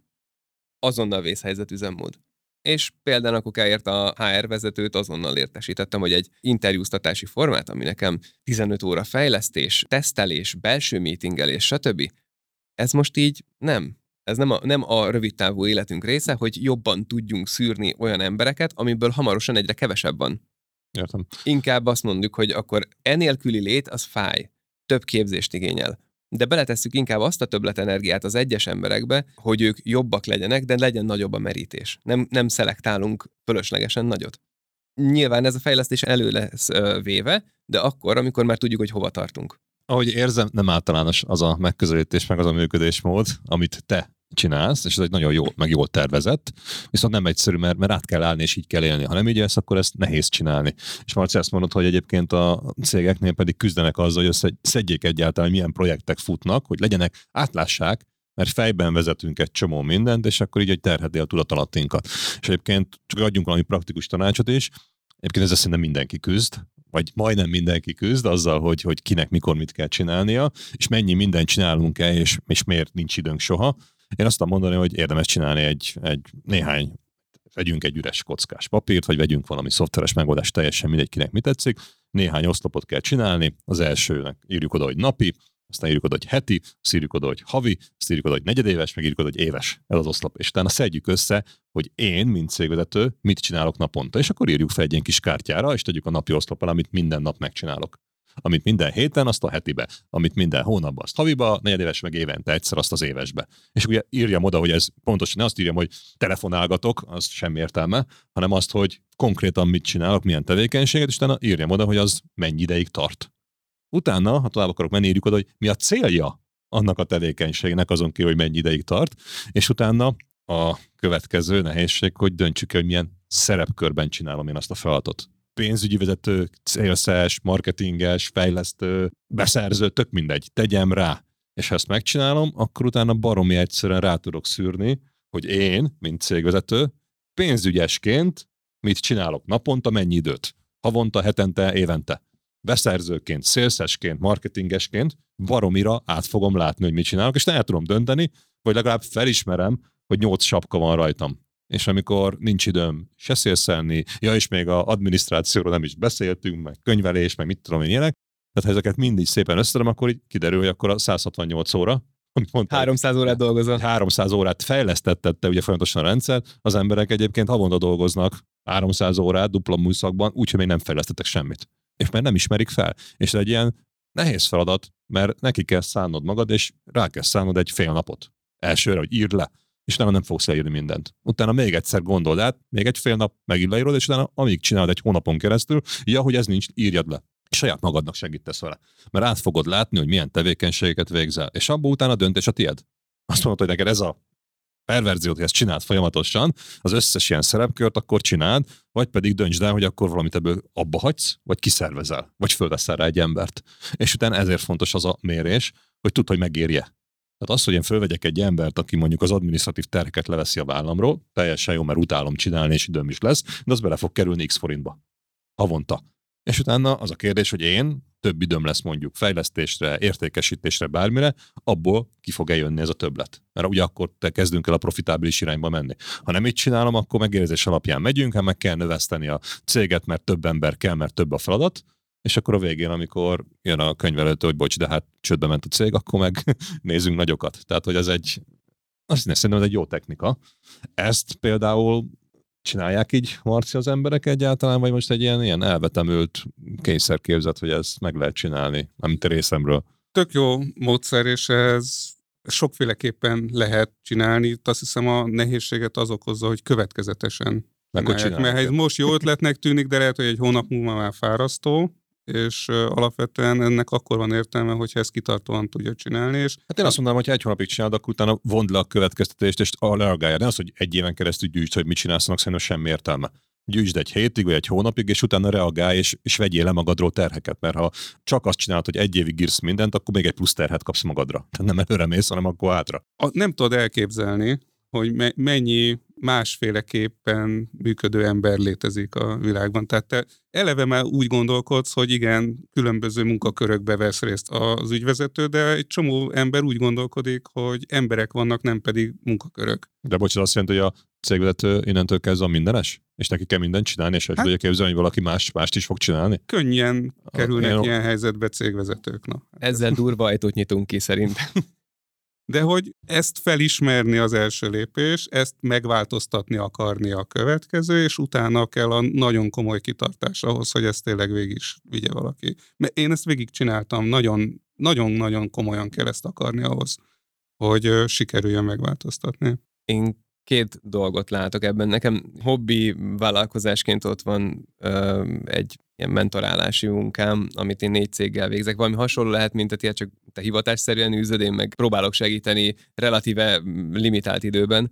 Én azt tapasztalom, hogy egy visszatérő dolog az, hogy elhiszik a cégek, akiknek nincsenek rendszerék, vagy nem jó rendszerék vannak, hogy az a luxus az övék, hogy ráérnek fejleszteni ez a luxus, ez nem az övék, ez a luxus a vállalati vezérigazgatók, akiknek több ezer emberük van, azoké. Ő nekik nem kell a fejlesztésen úgy gondolkozni, mint egy 5-10 cég, Hős. cég na, a tulajdonosának. Ez a luxus, ez nem az övék. Igenis, minden nap valamit bele kell tenni a rendszerbe, hogy holnap egy picivel több jöjjön ki belőle. A másik, hogy nem hajlandóak saját magukat időben hitelezni. Úgy képzelik el döntően a munkát, hogy ez egy ilyen 8-10 órás olyan foglalkozás, amivel addig foglalkoznak, amíg kreatív energiájuk, meg minden ide kötődő dolguk van. Ezen túlmenően valahol 5-6 felez véget ér, ott hazaballagnak, egyébként feleség, gyerek otthon van, kert, stb. És utána ez megszűnik. És nincs főnök, aki beszólna neki, hanem és azt nincs csinál, főnök, aki azt mondja, hogy figyelj a fejlesztési, Államkép, fe, hogy a fejlesztési feladataiddal egyáltalán nem haladtál. És én ezt időbeli hitelezésnek szoktam nevezni. Igenis, hitelezzük meg magunktól azt a napi egy-két órát, amikor egyébként éjjel dolgozunk, amikor a gyerek alszik, a feleség már más csinál, bármi, amikor van egy-két olyan nyugodt órája, amikor tud a cég olyan fejlesztésével foglalkozni, ami majd a hosszú távú célokban neki időtöbletet ad. Mert hogyha ezeket az egy-két órákat nem veszi föl saját magának föl hitelbe, akkor két év múlva ezt nem kapja meg kamatban, amikor egy évben nem csak egyszer tud elmenni nyaralni, vagy bármi, amit valaki ebben kamatként értékel. Be kell fektetni, hogy kapja vissza valamit. Egész pontosan, de ezt nem akarják. Azt mindenki érti, hogy veszek egy lakást, és az öt év múlva többet ér. Valahogy ez így bennünk van, ez, ez egy érthető példa. Azt senki nem érti, vagy legalábbis azt mondom, a döntő többség nem érti, hogy be kell fektetni időt, hogy annak az időnek az időbeli kamatát később visszakapjam. És ez egy ugyanolyan nyereség, de ezt nem, valamiért nem lépik meg. Tehát ez egy lehetőség. Tehát, hogyha ez egy általános jelenség... De ez miért lehetőség? Mert hát, szerintem ez egy kötelező dolog. Úgy értem a lehetőséget, hogy aki veszi a fáradtságot, az könnyen fog az összes többi vállalkozó fölé elé kerülni. Időben, értem. pénzben, eredményben, boldogságban, kényelemben, stb. Aki nem, az meg nem. Tehát ez ugyanolyan, hogyha elmaradott a marketing kultúra egy szektorban, akkor ott könnyű egy marketinges szemlélettel eredményt elérni tapasztaltam például. És akkor e- emiatt, a, aki ezt a szemléletet magáéval teszi, vagy azt gondolja, hogy érdemes befektetni, vagy elhiszi, vagy látja a célt, és tudja, hogy miért csinálja, akkor ott az egy lehetőség számára, hogy akkor a többiekhez képest... Na, ha most ezt előhoztátok, akkor viszont most beszélünk egy kicsit konkrétabban, ugye most már kereteket tudjuk, meg hogy az embernek meg kell változnia mhm. magát, és meg kell összakolni magát, hogy akkor máshogy gondolkodjon, máshogy csinálja, hogy hatékonyabb legyen. Na jó, de akkor mit csináljunk máshogy? Ugye most beszéltünk arról, hogy mérjünk, azon már túl vagyunk, van egy nehéz változásokkal teli helyzet, ezt is ismerjük, de egy ilyen helyzetben ugye mindenkinek vannak ügyfelei, meg akar ügyfelet behozni, meg értékesíteni akar, akkor ezen a területen mit érdemes ilyenkor csinálni? Ha most egy cégvezetőként vagyok, akkor mondjuk az értékesítésre fókuszálják, meglévő ügyfelek megtartására? Melyikre? Mind a kettőre? Vagy hogyan? A legolcsóbb talán az az, hogyha hosszú távon arra törekszik egy cég, hogy megtartsa az ügyfeleit. Nyilván, hogyha pipa, és minden tekintetben mindenki szuper elégedett, akkor az a kérdés, hogy hogyan lehet plusz új ügyfeleket behozni. És ehhez nyilván ahogy én látom, nagyon sok cég úgy dolgozik, hogy vannak az értékesítők, akik egyéni sztárok, és mennek a saját módszereikkel, és lyukat beszélnek mondjuk a vevő hasába, csak hogy egy sztereotípiát fölnagyítsak itt, de, de végsősorban ez történik, nem pedig egy megkomponált színdarabot adnak elő, ami az egész szervezet minden oldalról támogat. Tehát a marketing megtervezi azt, hogy milyen üzenettel kitérnek el, az értékesítő akkor meg tudja, hogy hol veszi át, milyen következő szintre juttatja el a vevőt, milyen lépéssel, milyen ajándékot ad neki, milyen demót ad, és hogy ez egy, nem egy megkomponált színdarab, ahol mindenki tudja, hogy mi a dolga, a fővilágosító, a karmester, a szereplők, és akkor még a jegyszedőnén is részes ennek az előadásnak, hanem egyéni stand-up comedy jelleggel dolgoznak az értékesítők. És sokkal eredményesebb az a módszer, amikor egy ö, csapatmunkában egy kialakult menetrend szerint egy cégre jellemző az arculatához, a brandjehez igazodó formában történik ez az értékesítés, és akkor ez egy lehetőség szerintem most a Aha. cégek számára, hogy megtervezzék az értékesítést. Viszont ha most azt mondod, egyébként megint egy olyan dolog, hogy adhok a legjobb tudása szerint megy az ember előre, hogy értékesítsen, és akkor ott egyébként mérik, mert általában valami jutalékot kapnak. Forgalom ár és, és tök mindegy mi az alapja, mert az értékesítő többet hoz, akkor többet kap. Tehát ott megvan ez a keretrendszer általában, viszont ha jól értem, akkor azt mondod, hogy nincs egy folyamatba vagy egy olyan rendszerbe szerve az egész, hogy átlássuk, hogy mikor mi jön. Mindenki tudja, mikor mi a dolga. Tehát, ha kiküldünk egy ajándékcsomagot mindenkinek, aki beregisztrál egy ajándékcsomagra, akkor onnantól fogva tudjuk mérni azt, hogy mennyi ajándékcsomagból mennyi következő lépés keletkezik. Legyen a következő lépés az az, hogy kitölt egy, egy visszajelző tesztet arra vonatkozóan, hogy mennyire tetszett a termék, amit küldtünk neki. Akkor utána lehet az a következő lépés, hogy mennyi telefonhívásra, vagy mennyi találkozóval sikerült egy próba előfizetésig eljuttatni a, az érdeklődőt. És akkor így lépéseket lehet tesztelni, hogyha okay. ez meg van konstruálva. Csak és... ha jól értem, akkor most arról beszélsz, hogy már van egy folyamat, amit elkezdünk mérni, és nagyon sokan meg ott vannak esetleg elakadva, hogy van egy értékesítő, akinek azt mondják, hogy itt jó menj a termékünk, ki. menj, aztán értékesíts, és ha hoztál pénzt, akkor majd te is kapsz jutalékot. És itt, itt meg nincsenek meg ezek a tudatos folyamat lépések, amiről beszéltél, viszont az az értékesítő valahogy dolgozik. Ő neki megvannak a bevett módszerei, szokásai, hogy felhívja, kimegy, ad, nem ad, nem tudom, és itt is működhetne akkor az a módszer, hogy akkor üljünk már le, aztán a értékesítővel írassuk le, hogy milyen projektjei vannak, milyen feladatai vannak, miket mit csinál, mert abból utána már sokkal könnyebben tudok egy rendszert így, így a legó darabokból összerakni, mint amikor azt mondom, hogy leülök, azt tervezzél meg egy értékesítési folyamatot. És akkor egy üres papír elé leülök. És akkor így rájön az ember az alkotói válság, nincs iklet, és akkor így ül rajta három hétig, tologatja, én is ilyen vagyok egyébként, ez nincs kezem, azt, azt mondom, így tologatom, de szerintem minden ember ilyen, és el kell találni, hogy ki az, aki ezt meg tudja csinálni, viszont ezt szed ki, és akkor abból tudsz, el tudsz indulni, mert én azt érzem, hogy az elindulás egy kicsit nehéz. Nagyon jó, amit mondtál. Tök jó első lépés az, hogy az értékesítők tudását összehozni egy közös tudását. Tehát mindenkinek van egy mágikus mondata, van egy mágikus ajánlata, van egy mágikus viselkedés, valami, amit, amit ő már kikísérletezett, hogy hogy lesz sikeres az értékesítésben. És hogy ahol több értékesítő van már pedig, ahol két ember dolgozik egy cégben, ott két értékesítő van már, ott onnantól fogva ez, ez a fajta tudás összerakható. És nagyon jó, amit mond, az írja le mindenki, hogy mi az, amit csinál, hogy köszönti, mit ajánl, hogyan reagál, milyen mondattal menteti el a telefonszámát, stb. Tehát ezeket érdemes összekotorni egy kupacba, és onnantól fogva egy közös már cégre jellemző tudás van, nem pedig az egyén tudása van a cégben. Mert abban a pillanatban, hogy elmegy az értékesítő, viszi magával ezt a tudást. És már nincs is meg, aha. Értem. Na szóval induljunk el valahogy, és akkor mi van akkor, Zoli, nálatok meg, ugye mondod, minden folyamatban van szervezve. Tehát Picit más hogy... a szem, szemlélet. a, na, nagyon sok dologban egyébként egyetértek. Én azt gondolom, hogy te így belecsaptál közepébe azzal a feltételezéssel, hogy már van valami előtte, ami valahogy működik, és lehet, hogy egyébként folyamatban van. Nekem definíció szerinti az, hogy az első pillanatban valamilyen kapcsolatban gondolkozom. Én ezt persona-persona kapcsolatbannak szoktam megfogalmazni, de ez gyakorlatilag ez azt jelenti, hogy az én cégem és egy valamilyen résztvevő partner, vagy az én cégemben valaki és egy résztvevő partner. Példát mondok, sales. Az ugye az értékesítő és az ügyfél kapcsolata. Delivery, bármelyik üzletágnak gyártási procedúrái. Az én cégem gyártási csapata és az ügyfél. Ez is egyfajta kapcsolat, aminek más szempontjai, mérőszámai, költségszerkezete, folyamata van. Ha nagyjából tudjuk azt, hogy mik ilyen kapcsolatok, például a HR is ilyen, az én cégem és a, és a, a következő jelöltnek a kapcsolata. Ugyanez egy olyan partner, aki hozzánk egyébként, mint stratégiai partner ügyfelet tud küldeni. Az az én cégem és egy másik cég közti kapcsolat. Ha nagyjából összeszedtem azt, hogy milyen kapcsolatok vannak az én cégem körül, ez egy általában ilyen négy kötőjel tíz között, a legtöbb cég leírható valószínűleg négy kötőjel tíz ilyen kapcsolattal, akkor ezeknek minimális folyamatvázát megpróbálom fel, felskiccelni. Először nagyobb csoportokba. Mi történik, amikor még ugye nincs szerződés az ügyféllel például, akkor szóval gyakorlatilag a sales ciklus tárgyalási szakasza, mi történik, amikor alá lesz írva onboarding, illetve mi van akkor, amikor már elbukott, vagy éppen utánkövetési olyan dolgok vannak, amik, amik már a teljesített munka után következő dolgok. Ugyanígy a gyártásnak, hogyan kezdünk el vele a hónap elején dolgozni, az hogyan megy gyártásba, hogyan delegáljuk a feladatokat, hogyan mérjük az időket, stb. És végül ez hó végén hogyan zárul? Úgy, hogy az ügyfél tudomást szerezzen arról, hogy a projekt lezárult, és ő neki minden információ a birtokában van.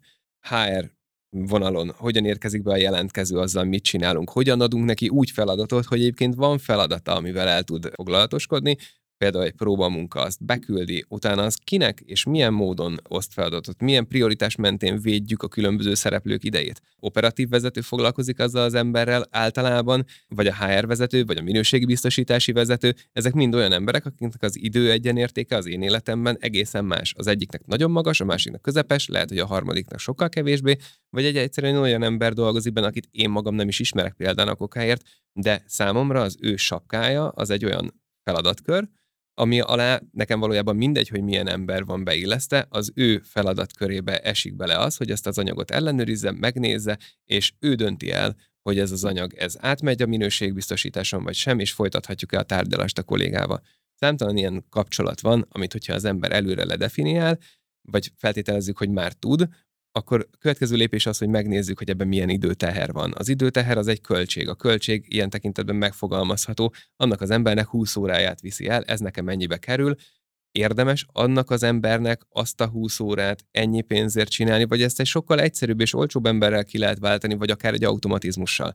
Hogyan tudom ezt, ezt az adatot nagy tömegben előállítani, az nekem mennyibe kerül ezek még igazából nem mentem messzire, három óra alatt megvannak. Tervezel. E, de ez a válság hírének első három órájában már lefektethető egy olyan cégnél, aki gyakorlatilag Excelben működik. Eh, nem tudom, most ez, amit elmondtál, én, én abszolút értem, amit mondasz, és meg azt mondom, hogy zseniális, csak ugye ez feltételezi azt, hogy nem tüzet oltasz, van egy ilyen gondolkodásmódod, és már vannak valamilyen kereteid, vagy folyamataid a cégben, mert akkor tudod ezt megcsinálni. Mi van, aki tüzet olt? És mérés. De tüzet csak munkaidőben oltasz. Este nyolckor már mindenki haza. Ja, de hát este nyolckor ő meg a grill izé rácsalatoltja a tüzet, mert, mert már végzett a sütéssel. Mert ugye? azt gondolja, hogy az a luxus az övé, hogy ne foglalkozzon a problémával. Ilyen nincs. Szóval, hogyha az a kérdés, hogy egész nap tüzet oltottam, oké, okay, az valószínűleg, hogy egész napot nekem tüzet kellett oltani, az azt jelenti, hogy valami óriási probléma van ebben a cégben akkor hogyha ezután este nyolckor neki áll grillezni, akkor igazából miről beszélünk?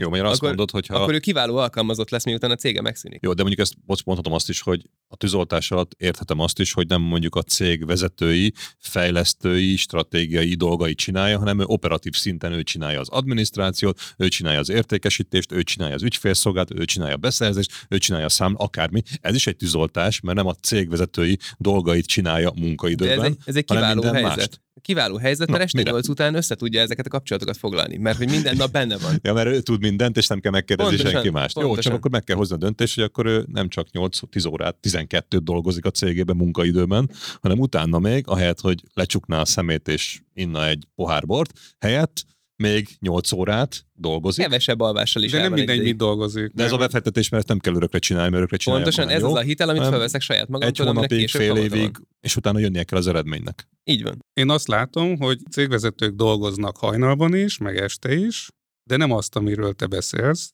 Igen, hogy és én is ezt látom egyébként. hanem, hanem, operatív hanem munkavégzés vannak. sokkal egyszerűbb és kényelmesebb és rutinból jövő megoldás az, hogy mondjuk válaszolnak a bejövő e-mailekből, mert abban úgyis annyi van. Tényleg már olyan szinten lebénultak, hogy ennyiből is áll idejük nagy része, és este is válaszolnak az e-mailekre, hogy akkor ezzel is előrébb vagyunk. Tehát ez, ez egy pótcselekvés. Mert azt Mert mondod, nem hogy az Ezzel nem vagyunk előrébb. Nem vagyunk előrébb. Tehát, hogy nem de az bocs, történik, ha amiről Zoli te meg azt az e-mailt, akkor lehet, hogy ez a vevő majd haragos lesz, panaszos lesz, elmegy, vagy az a érdeklődő nem veszi meg a termékünket. Ezért válaszolja mert abban látja, hogy azonnal lesz esetleg belőle Hát- bevétel, nem? De azt mondod, hogy akkor ne erre fókuszáljon, mert ha ezt megoldja, akkor az összes problémát besöpört a szőnyeg alá, mert a könnyűvel foglalkozik, a nehéz dolgok azok meg hatványozottan fognak a nyakába szakadni mondjuk egy hónap múlva, fél év múlva, egy év múlva, és akkor lehet, hogy akkor vége. Akkor már nem menthető az egész szitu. És meg kell hozni a döntés, hogy most nem az egyszerű dolgot oldom meg, nehogy Isten lemondok egy érdeklődőről, viszont sokkal komolyabb dolgot csinálok, befektetek a jövőmbe, és fél év múlva nem reggel meg éjszaka kell pótcselekvésként, tűzoltásként e-maileket válaszolgatnom, hanem a cégemet fejlesztem. sürgős dolgok könnyen látszódnak fontosnak. Igazából azt érdemes tudni és eldönteni, sok megerősítést keresni erre, hogy mi is igazából a fontos. És hogyha mi most arról beszélünk, hogy az a fontos, hogy időt teremts magadnak, vagy azon gondolkodjál, hogy ez az időbefektetés, ez meglegyen, ez egy ugyanolyan fajta szemléletváltás, mint mondjuk ezt megcsinálni pénzügyileg. Nagyon sok embernek ez nem megy pénzügyileg, nagyon sok embernek nem megy ez az idejével. Alapvetően ez a kérdés, hogy ez rögeszmévé válik-e? Vagy szemponttá válik-e? Nem válik szemponttá. Nagyon nehéz ezt a shiftet megcsinálni. És igazából szerintem az, azért is beszélgetünk itt, hogy ez sok emberben felismerésé váljon, szülessen egy újabb elhatározás, hogy lefogyok, vagy időt szánok rá, vagy éppen a cégemmel fogok foglalkozni, és nem a cégemben örlődök tovább, és akkor ehhez lehet már segítséget igénybe venni, lehet ebbe képződni, lehet erre időt allokálni, elakadni egyfajta tevékenységbe, tehát hogy azt is látom, hogy oké, okay, akkor úgy döntöttem, hogy a cégemen fogok dolgozni, és nagyon könnyebben elakadni, mert kapaszkodó vagy példa nélkül elkezdeni foglalkozni, az egy könnyű kudarc egyébként. De akkor azt mondod, hogy ha értékesítésről beszélünk, most, akkor a cégvezető egy ilyen helyzetben ne azt csinálja, hogy nézze meg a info kukac, vagy mit tudom, ajánlatkérés kukac e-mail címre jövő e-mailekből, ami érdeklődés, és akkor abból válassza ki a első tizet, azt válaszolja meg, vagy nézze meg, hogy milyen ajánlatokat adtunk ki az elmúlt egy hétben, és azokat hívja végig, hogy akkor megveszed-e vagy nem, ajánlat utánkövetés, ami nagyon el szokott maradni, vagy nézze meg, hogy ki a top 10 ügyfél, és akkor hívja föl, hogy hogy vagytok, mert ezek azok az ilyen egyszerű, könnyűnek tűnő dolgok, amik sok esetben még így is elmaradnak, viszont ne ezzel fókuszáljon, hanem arra fókuszáljon, hogy hogy tud magának úgy időt nyerni, hogy ne az ilyen pótcselekvésekkel akarja megmenteni a cégét, mert ha fölhívom azt az embert, akkor lehet, hogy lesz 100 000 forint extra bevételünk jövő héten, és akkor hú, kibírom fizetni majd a csökkentett, vagy csökkentett számlát, vagy emelt, vagy mit tudom én most a magasabb villanyszámlát, hanem arra fókuszáljon, hogy hogy tudja majd a cégét a következő fél évben, egy hónapban összerakni, hogy egy év múlva ne jelentsen problémát, ha egy ilyen változás jön, egy ilyen helyzet jön, hanem úgy álljon hozzá, mint most Zoli, te mondtál, hogy jön a válság szele, vagy legalábbis erről elkezdenek beszélni, akkor három óra alatt átgondolva, mérlegelve, és megoldási javaslattal jöve kiad az új taktikát, amit a következő egy hónapban fogsz csinálni a cégednél, ahelyett, ami korábban el volt döntve, hogy ezt fogjátok csinálni. És nagyon sokan már nem ezt csinálják, hanem elkezdenek kapkodni. Akkor ez az a fő különbség, amiről, amiről beszéltek, hogy ne pótcselekvés, ne egy egyszerű dolog, ne az ilyen, nincs magic pill, hogy beveszed, és akkor lesz izé, dől a pénz, ilyen nincs, hanem tudatosan kell csinálni. És ezt akár is beszéljük, nincs shortcut, hanem ez egy fájdalmas, időigényes, vérverejtékes, de igazából annyira nem, mert ezt egy hónap, egy hét, néhány óra alatt már lehet benne értéket, meg eredményt elérni. És aki ezt nem fogadja el, vagy azt mondja, hogy ez baromság, akkor azzal meg saját magával tartozik csak elszámolásra, és saját magának fog jót vagy rosszat tenni. Menjünk ak- aktuál témára akár.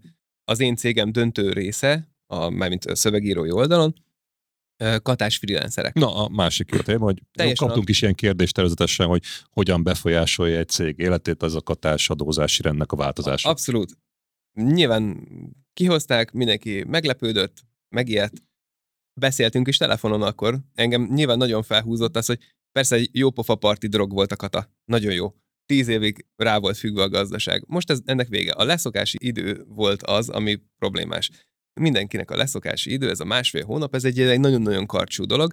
Én azt tettem észre, hogy senki nem szólt a dologról semmit a mi beszállítói körünkből.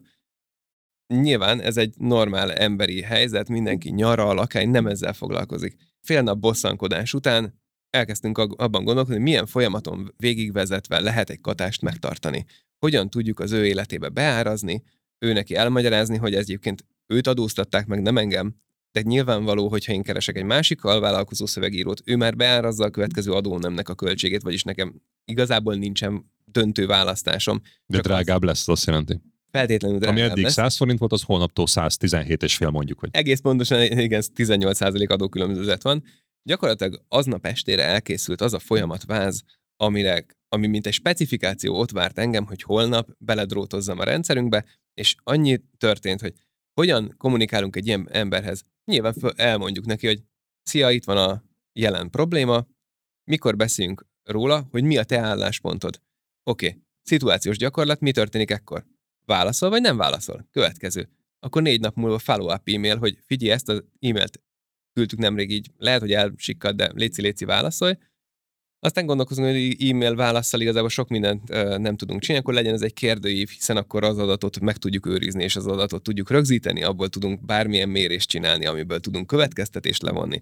És akkor jött az, hogy akkor ezek a választási lehetőségek vannak, soroljuk föl neki. Ne kelljen neki azon agyalnia, hogy ő neki a mi a véleménye, hanem itt van ezek közül tudsz választani, ezeknek ez a how így fog kinézni valószínűleg a jövőbe, ezek közül neked mi a valószínűleg vállalható, stb. stb. stb. És ebbe igenis benne van az, hogy visszaadja a vállalkozását, és nem tudunk rajta segíteni, stb. De az is, hogy átveszük alkalmazottként, mert egyébként maradna nálunk, és szeretne velünk dolgozni, és a legtöbb megbízója például felmondott, már most, volt akinek egyébként hat megbízója volt velünk együtt, és már másnap felmondták a szerződését, pedig még nem is volt adóemelkedés mi ennek elébe mentünk, és gyakorlatilag azt hiszem, ilyen másfél hét alatt az összes katás alvállalkozón meetingszerűen végigmentünk, időpontot egyeztetve, aminek az lett a konklúziója, hogy átveszük alkalmazottnak, tök egyszerű, igazából nem egy bonyolult dolog.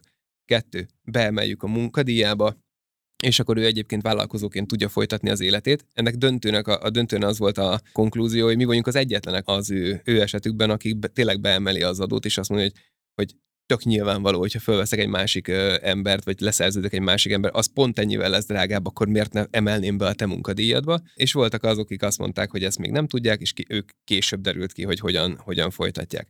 Mi történik most? Itt vagyunk pillanatokra attól, hogy így itt a világ vége, amit mindenki világ végének És közben nem az. Közben nem az, és teljes higgadsággal interjúzok veletek, és csinálom a dolgaimat. Most jöttem haza külföldre, és nem sokára megyek megint, és mi történt? Semmi mert előre mentünk, volt rá folyamatunk, megértettük a probléma műben létét, adatot generáltunk belőle, abból megoldási lehetőséget, és ez valójában félnapnyi gondolkodás. Ez mindezzel a hosszú gondolatsorral nem azért, mert hogy ilyen nagyon jók vagyunk, arra akartam ezzel kitérni, hogy eközben, hogyha a cég rendszerszerűen üzemel, és nem egy értékesítési probléma az, ami a tűzoltás célja, hanem rendszerszerűen üzemel a, a, a cég, akkor egy ilyen helyzetbe fel kell tenni a kérdést, és akkor itt kanyarodok vissza hozzád, hogy mivel foglalkozik. Vajon én abban a pillanatban, amikor megtudtam azt, hogy a, hogy a katát bedózerolják, ami gyakorlatilag a fél marketingpiac parti drogja, ennek a leszokása az mindenkinek fájni fog. Ebből következően én azzal foglalkozom, hogy bejövő ajánlatokat kezeljek, hogy eladjak még több dolgot egy instabil, vagy ebben a pillanatban instabilnak tűnő rendszer számára, hogy azt még jobban túlterheljem és jöjjön a tényleges világvége, vagy előbb megoldom, megszerelem ezt a problémát, félretéve azt, hogy igen, akkor most fél napig fognak várni azok az ajánlatok.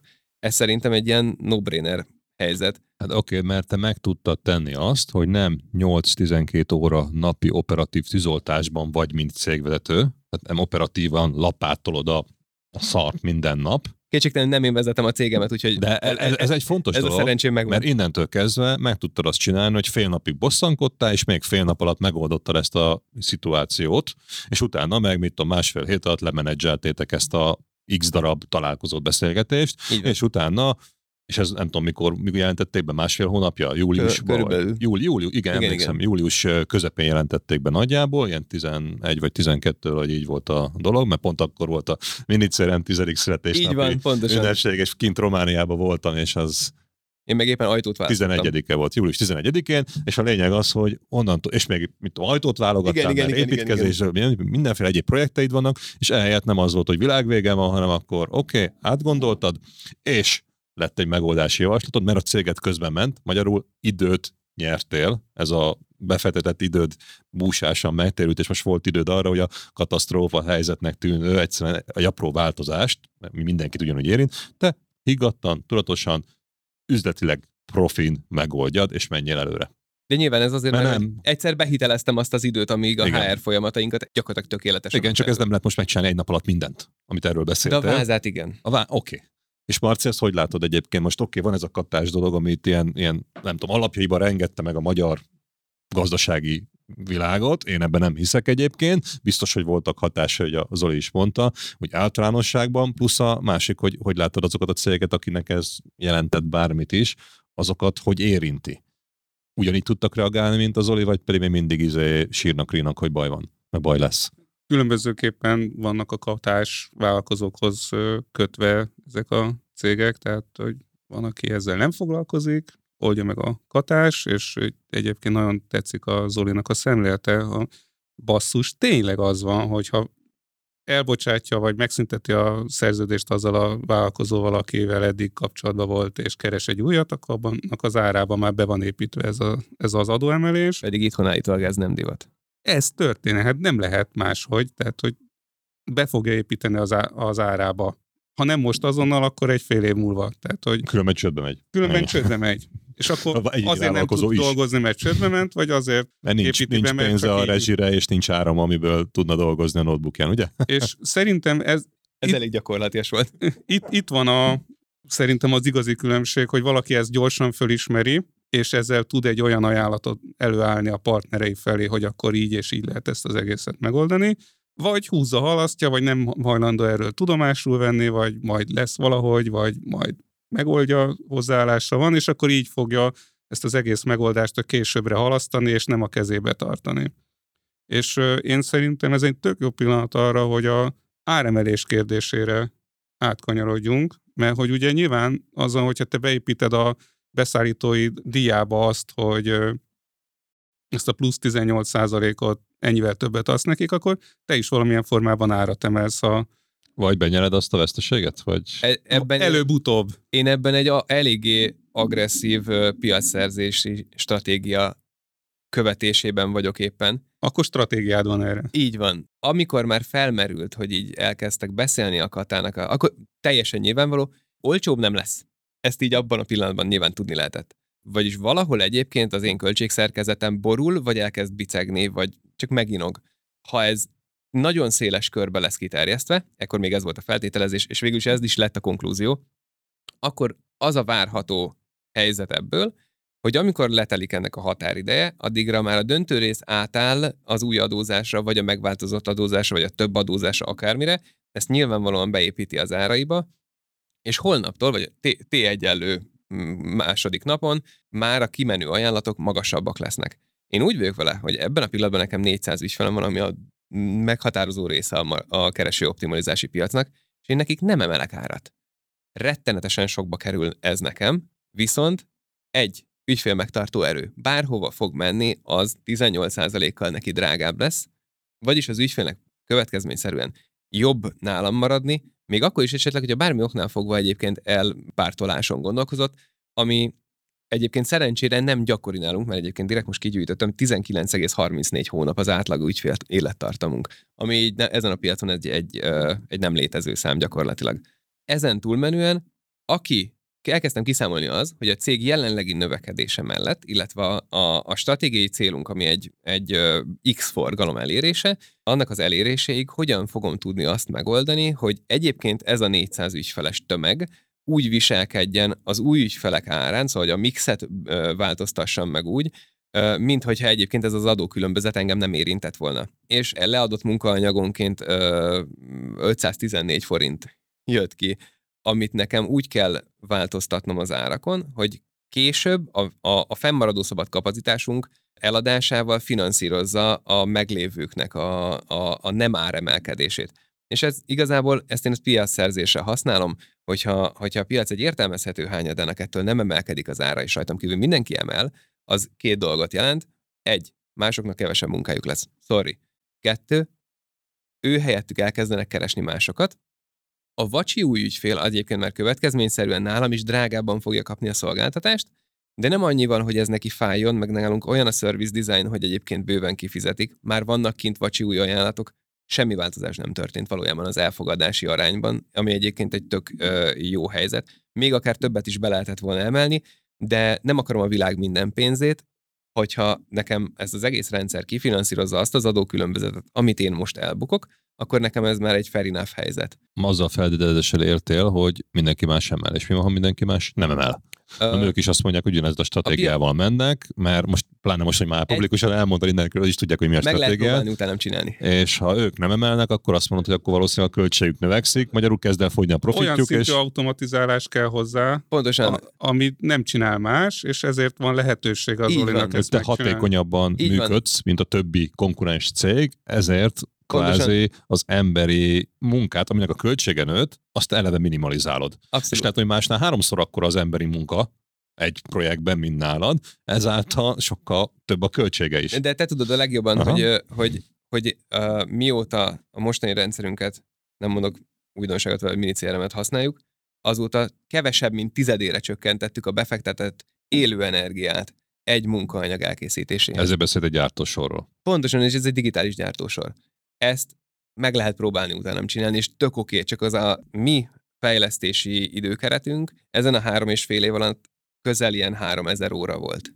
Tehát 3000 órát órán keresztül az idő fejlesztetted ugye, a rendszer. augusztusi beszélgetésünkkor ugye még gyakorlatilag egy a mostanihoz képest 25%-kal kisebb cégről beszéltünk, és most nagyjából ott tartunk, hogy így alulról már elérjük a 3000 befektetett munkaórát, ami folyamat és rendszerfejlesztés. Hát meg ha kiszámol a költséget, akkor itt igazából azt lehet látni, hogy itt nem arról van szó, hogy van valami izé, hülye gyerek jött, és ilyen izé marketing okosságokat magyaráz, és kattingat a Google-ben, és akkor előre kerül, meg írogatnak cikkeket, hanem lehet, hogy ez így indult még valamikor az elején, amikor ez az egész megtetszett, de most meg már lett egy olyan tudatos vállalkozó, aki baromi, brutálisan kvázi mondhatnám azt, hogy őrült módra, jó értelemben, épít rendszert, épít folyamatot, és automatizál le mindent, és egyébként pontosan ugyanazt csinálod, mint amit az autógyártók a, gyártó, a gyárban, ahol a gyártósor is ki van maximálisan optimalizálva, hogy mikor, milyen lépésbe, hogy jöjjenek a dolgok, ki mikor mit csináljon, lényegében ugyanezt raktad le itt, és azért azt egy gyárat felépíteni nem kevés pénz, azt tudjuk. Most neked nem fizikai gyárat, hanem virtuális vagy digitális gyárat Nekem döntően saját szellemi munkaóra. De ugyanúgy van költsége, Abszolút. és utána ki tudod számolni, hogy innentől kezdve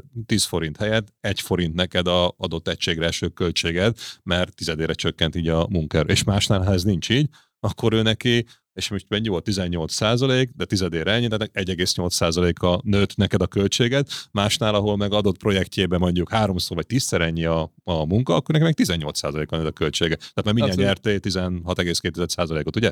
Tehát ez egy óriási különbség, hogyha nem emelsz árat, akkor is kvázi volt miből engedned, de egyébként a másik meg rá van kényszerítve, ha jól értem, hogy árat emeljen, vagy pedig egyszerűen a saját zsebéből kezd el kiszivárogni a pénz. Egész pontosan, mert ugye a piac döntő része az nagyon kevés ügynökség van alaphelyzetben, kevés olyan ügynökség van, ami csak ezzel foglalkozik, na a legtöbbeknek ez csak egy üzletág. Uh-huh. A, a legszélesebb kör az az egyéni vállalkozók, akik viszont döntően katások voltak, hiszen az egy nagyon-nagyon jó kedvező adózási forma és amikor neki az évi 6 kilós adózása fölemelkedik olyan 2,5 millióra, akkor ugyanakkor egyébként kimaxolja a keretét, ő vagy kevesebb munkát vállal, vagy ugyanannyi munkát vállal, és többet fizet be belőle. Valahol egyébként ő rá lesz kényszerítve arra, hogy valami megváltoztasson. Ugyanakkor a 12 millió fölötti, vagy a 12 milliós áfa határ az egy, nem egy ilyen olyan dolog, ami szolidaritást mutat, vagyis abban a pillanatban, hogy bekerül áfa körbe,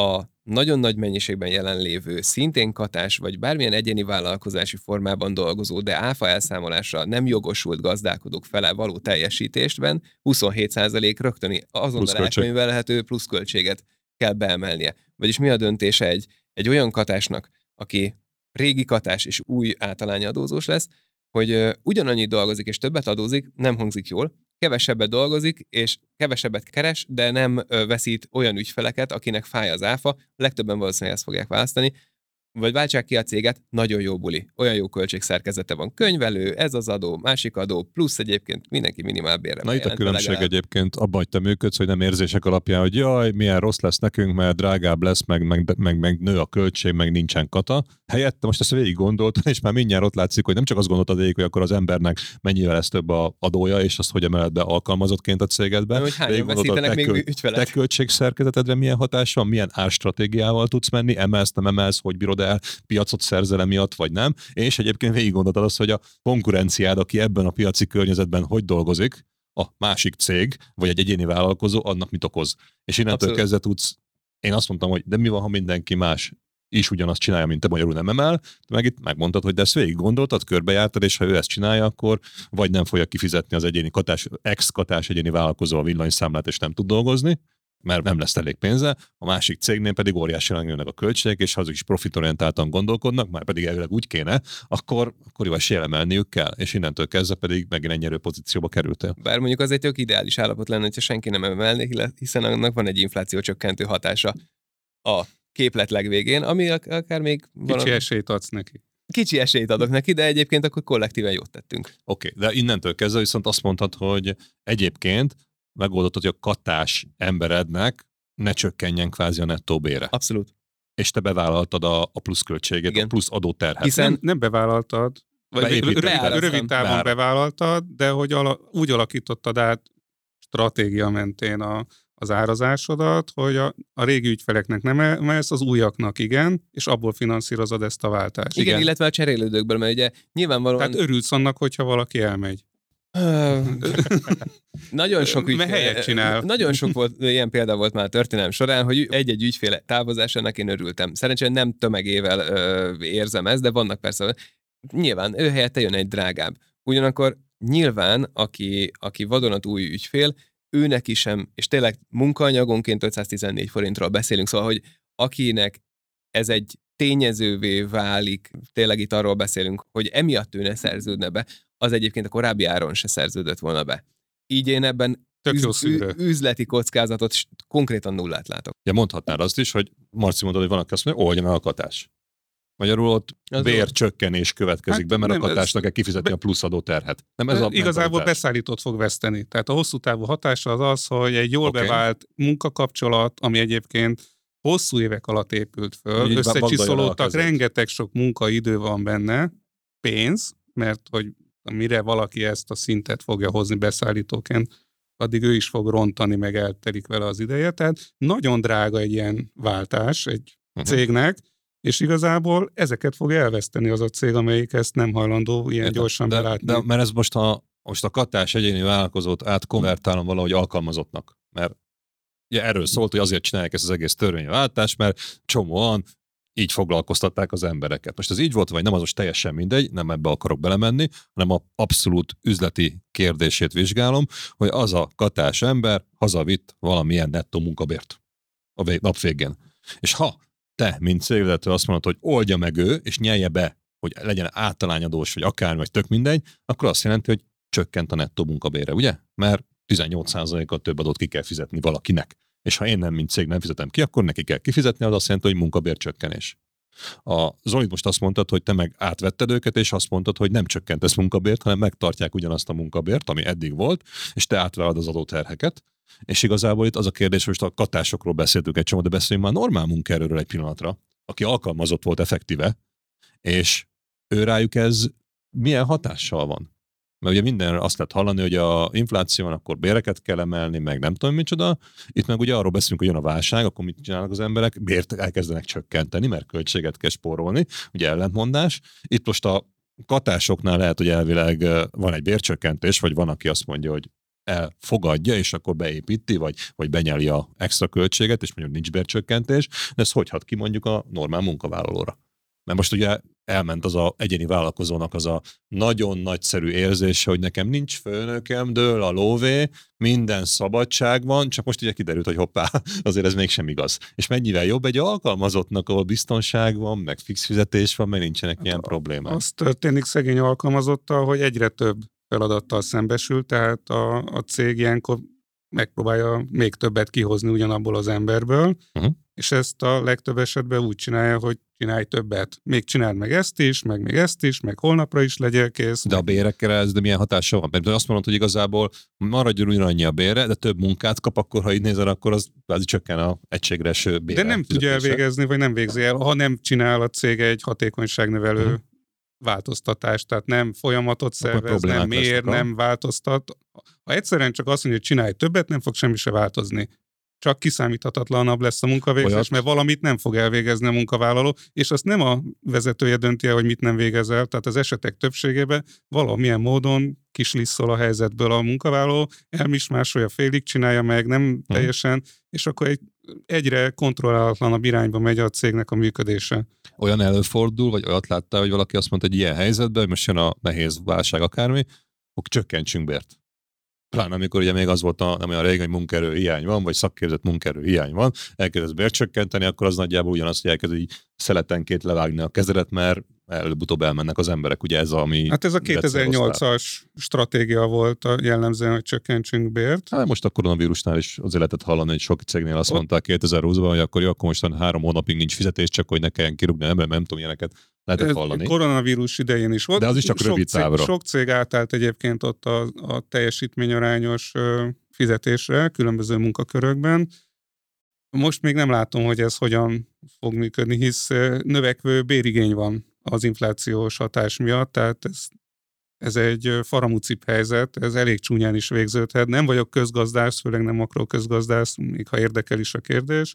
Én egyelőre a céges folyamatok szintjén látom ennek a hatását, azt, amit mondtam, hogy romlik a, a munkavállaló teljesítő képessége, mert egyre több mindenfelé kell vége, teljesítenie, neki kell lenne priorizálnia, nincsen erre kiképezve, nincsen meg a struktúra ahhoz, hogy ebbe egy ilyen környezetben tudja, hogy mi az, amit elsősorban el kell végezni, és így a, csökken a végsősorban a cégnek a hatékonysága, viszont, vagy a produktivitása. Viszont amit ebből mondtál, ez azt jelenti, hogy kvázi a cég költsége a béremelések miatt, ha emel, ha nem, de mindegy, valószínű a infláció miatt sokan legalábbis ezt lehet olvasni, hogy reálbéreket növekedni kell, úgyhogy emelni fognak, majd nő a cégnek a költsége. Hát végsősorban igen, ez lesz, hogy... Igen, mert ha kirúgja az embereket, akkor ugye még hat, ne, kevés lesz a hatékonyság túlterheltség miatt, meg elkezdi levágni a kezét, ami nem fog visszanőni olyan könnyen, ezt megbeszéltük. Viszont a lényeg az, hogy több lesz a költsége. Viszont az valószínűleg profitot ugyanúgy szeretne a cég, mert ha nem lesz profitja, akkor előbb-utóbb hosszú távon csődbe fog menni, mert veszteséget termel folyamatosan. Magyarán valamit lépnie kell. És vagy az van, hogy és így visszakadjunk az árazás témájára, hm. ugye? Hogy vagy a kata miatt, vagy a infláció miatt, vagy akármi miatt, de a költségek azok nőni fognak, és akkor itt jön a kérdés, hogy egyébként mert nagyon sokan megfélnek ettől, hogy, hogy, hogy nem lehet árat emelni, mert akkor elmennek, meg nem tudom, és akkor egyébként meg benne van a infláció követő áremelés, így általában, ha vannak szerződések. Más kérdés, hogy azt tartják-e, vagy emelnek-e árat az ember, de hogy, hogy látod, az, az Zoli elmondta, hogy ő hogy viselkedik, vagy viszonyul ezzel az áremelés kérdéskörével, és meg is tett, csinálta, tehát emelt is, mert beépítette a költséget, és kiszámolt, hogy egyébként meg milyen hatása van az egész bizniszére. De mondjuk akikkel te dolgozol együtt, ott, ott van ilyen? Hogy emelünk árat? Először a saját elkezdünk? példámat Na. mondom el, tehát hogy én is katás vállalkozóként dolgozok tanácsadóként, és én magam is azt a stratégiát választottam, hogy nem emelek Még árat, csak az, csak az út. Még hat. Ugye? Már... Mert augusztus 31-e, szeptember 1 nem. Van, van mindenre stratégiám, de hogy, hogy alapvetően én is azt választottam, amit a Zoli, hogy a régi ügyfeleknek nem emelek árat, hisz tök jó együttműködés van, az újaknak viszont meg egy másik ár van kialakítva. Úgyhogy alapvetően örülök annak, hogyha valaki úgy dönt, hogy akkor ott csökkent költséget, hogy engem utcára rak. Egyrészt nem jól mérte föl azt, hogy mi az az igazi befektetés, ami a cégét hosszú távon megmenti, tehát nem jó az együttműködés, másról pedig utat nyit annak, hogy mással dolgozok együtt. És akkor kényelmesen viszont... tudsz árat emelni ezzel a művelettel, mert nem te mondod nyíltan a szemébe, hogy bocs, többe kerül, hanem ő azt mondja, hogy nincs rá szükséged, és ha vissza akar jönni, akkor most már ennyi az állista. Így van. E- ez a, ez a helyzet. Csak hogy és a cégek egyébként hogy viszonyulnak ehhez? való viszonyulás. Ezt értem, de mondjuk az a 8-10 cég, akivel dolgozol, ők mit mondanak? Hát szó nélkül, akkor persze emelünk árat, és van akinek webshopja van, van akinek nem tudom, szolgáltatás, a termék, egy gyárbi, gondolom mindenféle van ott nálad. És ez az a téma, ami eredetileg kérdezte, hogy hogy viselkednek áremelés tekintetében a vállalkozások. Sokan nem mernek árat emelni, tehát azt mondják, hogy úristen, biztos elmennek a vevők, ha árat emelek. Egyébként az áremelés Zoli azt mondta, a hogy hatékonyság tudnak... növelésről beszéltünk, mint az egyik Igen, Zoli mondta, hogy nem tudnak hova menni, mert más is kényszerből árat emel, tehát hogy innentől kezdve igazából nem emelsz árat, akkor meg lemaradsz, és saját magaddal szúrsz ki, nem? Mennyibe kéne kerülni a terméknek vagy a szolgáltatásnak? Ez az első lépés, hogy erre ezt valaki kiszámolja, és akkor itt jön a Zoli féle gondolkodásmód, hogy akkor erre rendelkezésre állnak adatok, vagy tudom, hogy mind keresztül alakul a termékemnek vagy a szolgáltatásomnak az ára, akkor legalább van egy elképzelés a mindegy, hogy ki a marketinges vagy a cégvezető, tehát a, valakinek a cégen belül arról, hogy mennyiért is kéne adni, van egy várakozás, hogy hogyan fog alakulni a energiaár, van egy várakozás, hogy hogyan fog alakulni a, a piac, és akkor ehhez képest most az a kérdés, hogy hogyan adjuk el a piac számára az árváltozást. Tehát nem az áremelés a kérdés, mert hogy ez egy kényszer, különben nem fogja tudni föntartani azt a nyereségességet, vagy azt a működést, amit eddig elkezdett, vagy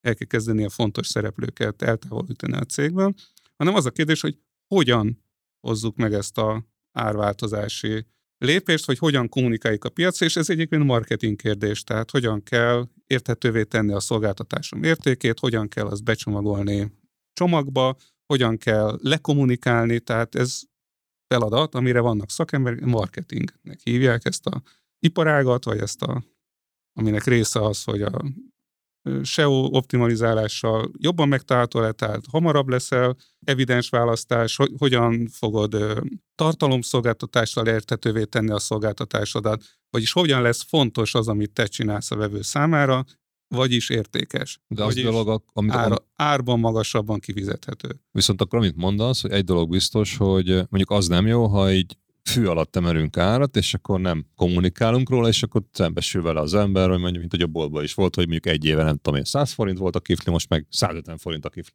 Hát ez... Mondtam egy példát, nem biztos, hogy most jó, jó, konkrét számok voltak, de hogy kommunikáljuk és magyarázzuk meg, hogy miért volt erre szükség, miért kell ez, mit fogsz kapni ezért, és ehhez meg Vagy neked, mint van, régi vevőnek olyan, milyen hogy...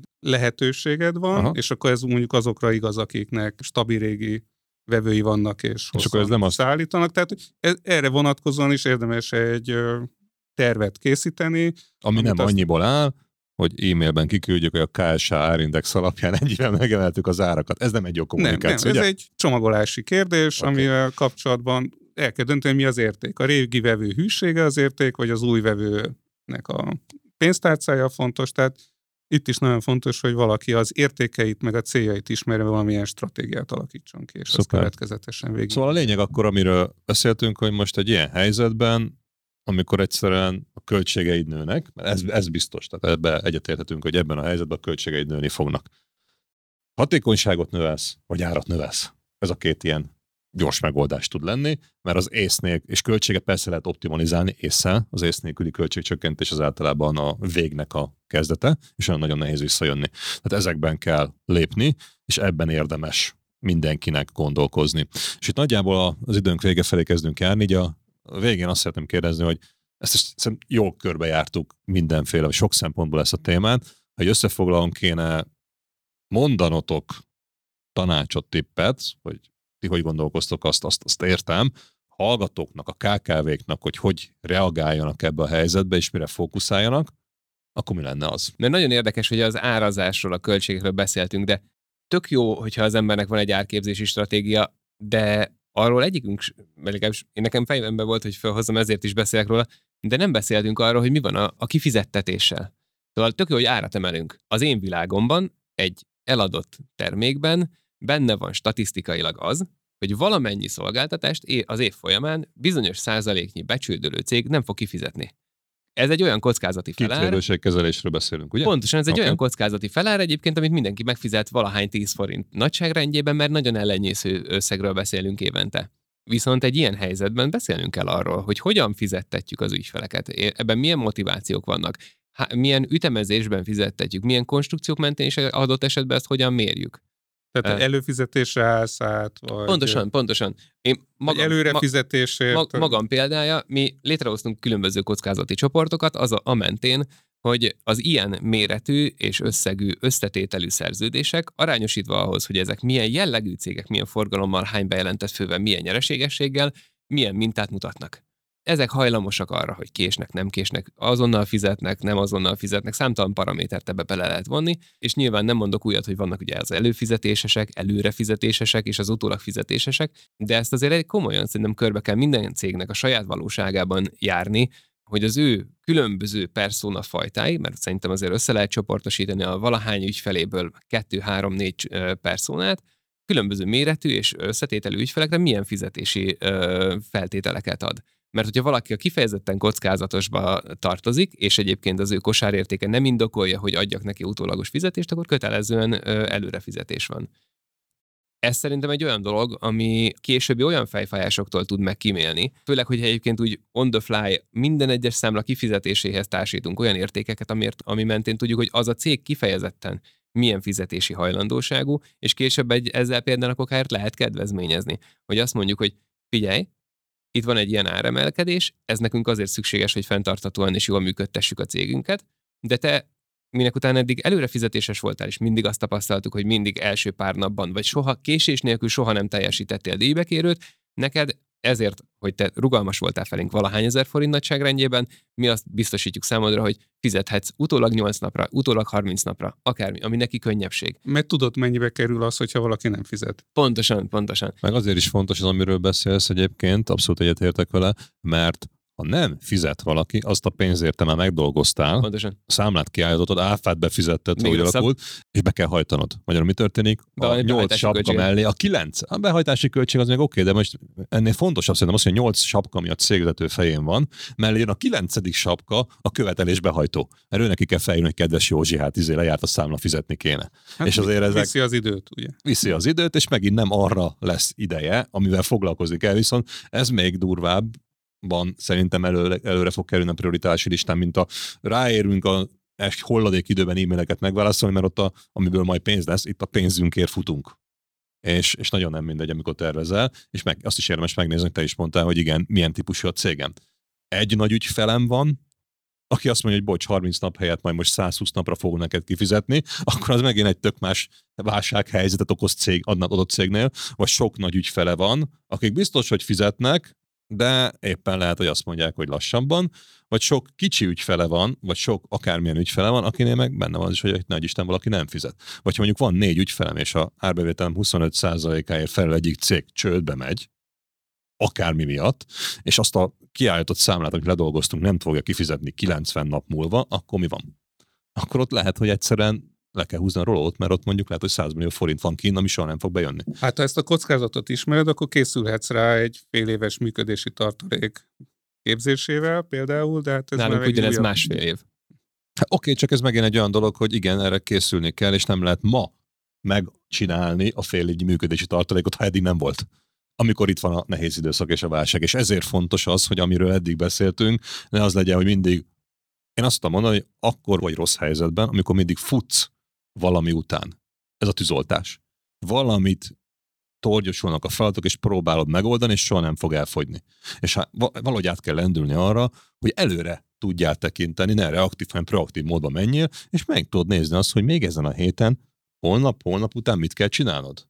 Nem arról beszélünk, hogy lejárt teendőim vannak, és el vagyok benne úszva, hanem azt, hogy előttem mi van még, és mit tudok péntekről, jövő hétről ma megcsinálni. Előre. És ha egy ilyen mentalitásba átállsz, akkor jó, mert egyébként mindenki sajnos egy gyarló ember, képes arra, hogy fölhalmozza a teendőit, és amikor egy nagy kupac van előtte, akkor egyszerűen nincs kedves elkezdeni. És akkor ekkor szokott az jönni, hogy péntekre már van száz lejárt teendő, amit meg kéne csinálni, és elmegyek szabadságra, és akkor jövő héten tiszta lappal indultunk, és az a száz az meg így eltűnt. És közben lehet, hogy abból óriási bukók vannak. Tehát ez az a gondolkodásmód. A teendő nem tűnik el. Csak Dehogy nem, átalakul? Ha, mondjuk egy naptár módszer, Előbb-utóbb előjön Hát valami. nagyon sok embertől hallottam, hogy naptárba fölírjuk, hogy ma meg kell csinálni, ma nem csináltam, áthúzom holnapra, és akkor pénteken ott van a naptárba. És utána elmegy egy hét szabadságra, vagy egy, egy hétvége eltelik, és akkor a pénteken ott maradt.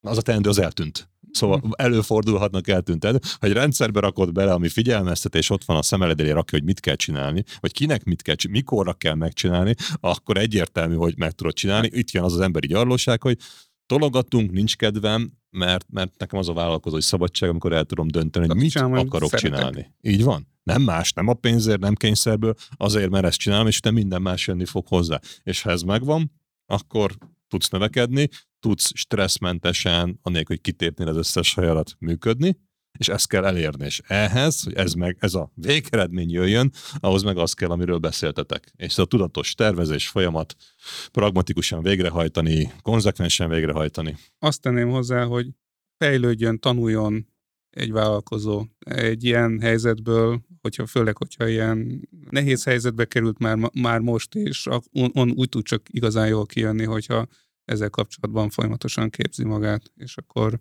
Vagy ha más nincs, szemléletet tud szerezni. Hogyha nincs rá ideje, akkor vonjon be külső tudást, aki segít abban, hogy legyen ideje, és tudja magát képezni, Kösz. és, eh, és egyébként a Cégépítő Podcast is nagyjából pont azért született meg, hogy adjunk olyan tudást minden egyes hallgatónak, aki, aki olyan emberektől kapja ezt, akik ezt megcsinálták. Nem csak úgy beszél róla, vagy vannak gondolatai, nem aki ezt kőkeményen végigcsinálta, és voltak nem csak sikerei, de nehézségei is. És ha ez megvan, akkor szerintem, és azért vagytok ti is itt, mert tőletek lehet szerintem a legjobb, legpraktikusabb, legjobban működő dolgokat megtanulni. Úgyhogy ezt Marci, köszönöm. Zoli, a likviditás menedzsment meg a követeléskezelésen kívül, te még mit javasolnál, mit tanácsolnál, hogy elérjék ezt a kívánatos állapotot, hogy... Én hogy... valami nagyon hasonlót akarok mondani, csak a saját szótáram szerint. No.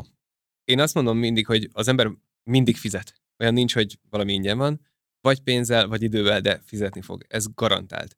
Ha ezen a vonalon maradok, akkor igenis hitelezzem magam valamilyen úton, módon. Vagy hitelezzem a vállalkozás felé azt a fejlődést, amit én leszeretnék vele írni.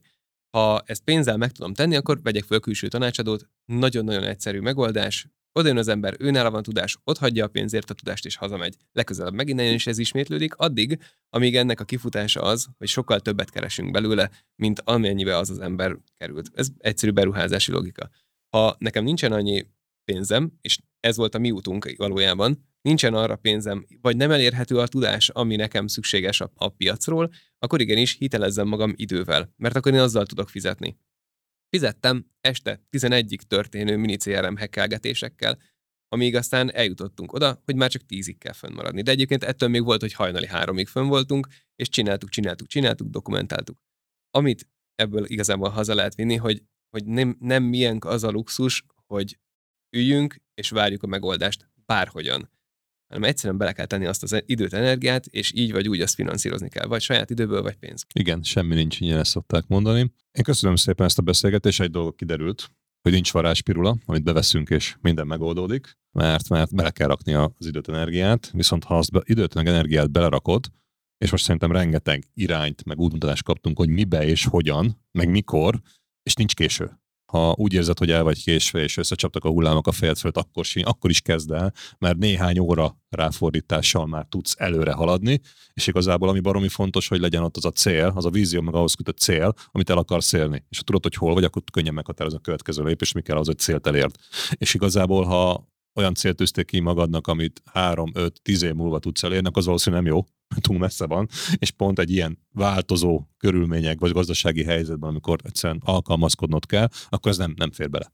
Itt most azt kell megcsinálni, hogy mi kell ahhoz, hogy ezen a héten, ebben a hónapban, ebben az évben még van hátra négy hónap, mit kell megtenni ahhoz, hogy az egész működjön, milyen tippeket adjunk, ezt most nem fogom végig mondani, mert akkor még másfél órát itt ülnék, mert ezt meghallgattam tőletek. Én nagyon élveztem, nagyon érdekfeszítő beszélgetés volt, és szerintem rengeteg olyan hasznos, értékes információ, meg iránymutatás volt benne, amit, amit csak végre kell hajtani. És ha ezt megcsináljuk, akkor megkapjuk azt a vállalkozói szabadságot, hogy ne nyolc sapkával a fejünkön utálva csináljuk azt, amit nem szeretünk rabszolgaként, és ne reaktív módon tizoltásként, hanem hogy előre tekintve azon tudjunk dolgozni, ami előre visz minket, meg a cégünket is a cél eléréséhez. És ha ezt megcsináljuk, akkor, akkor igazából szerintem ez az igazi cégépítés, amiről beszélünk, és kívánom mindenkinek, aki itt volt, hogy jó cégépítéssel érje el azt a célt, amit kitűzött magának. Köszönöm szépen! Én köszönöm a részvételt. Köszönjük, hogy velünk voltál! Kövesd a cégépítőket, amit megtalálsz kedvenc podcast platformodon. Hallgassd a sorozatot, értékeld, bízom benne, hogy öt csillagra, hozd meg másokkal, és találkozzunk a következő adások során is.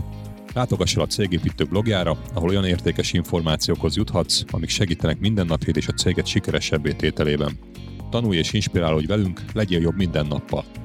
Én Egerszék Krisztián vagyok, és ez itt a Cégépítő Podcast.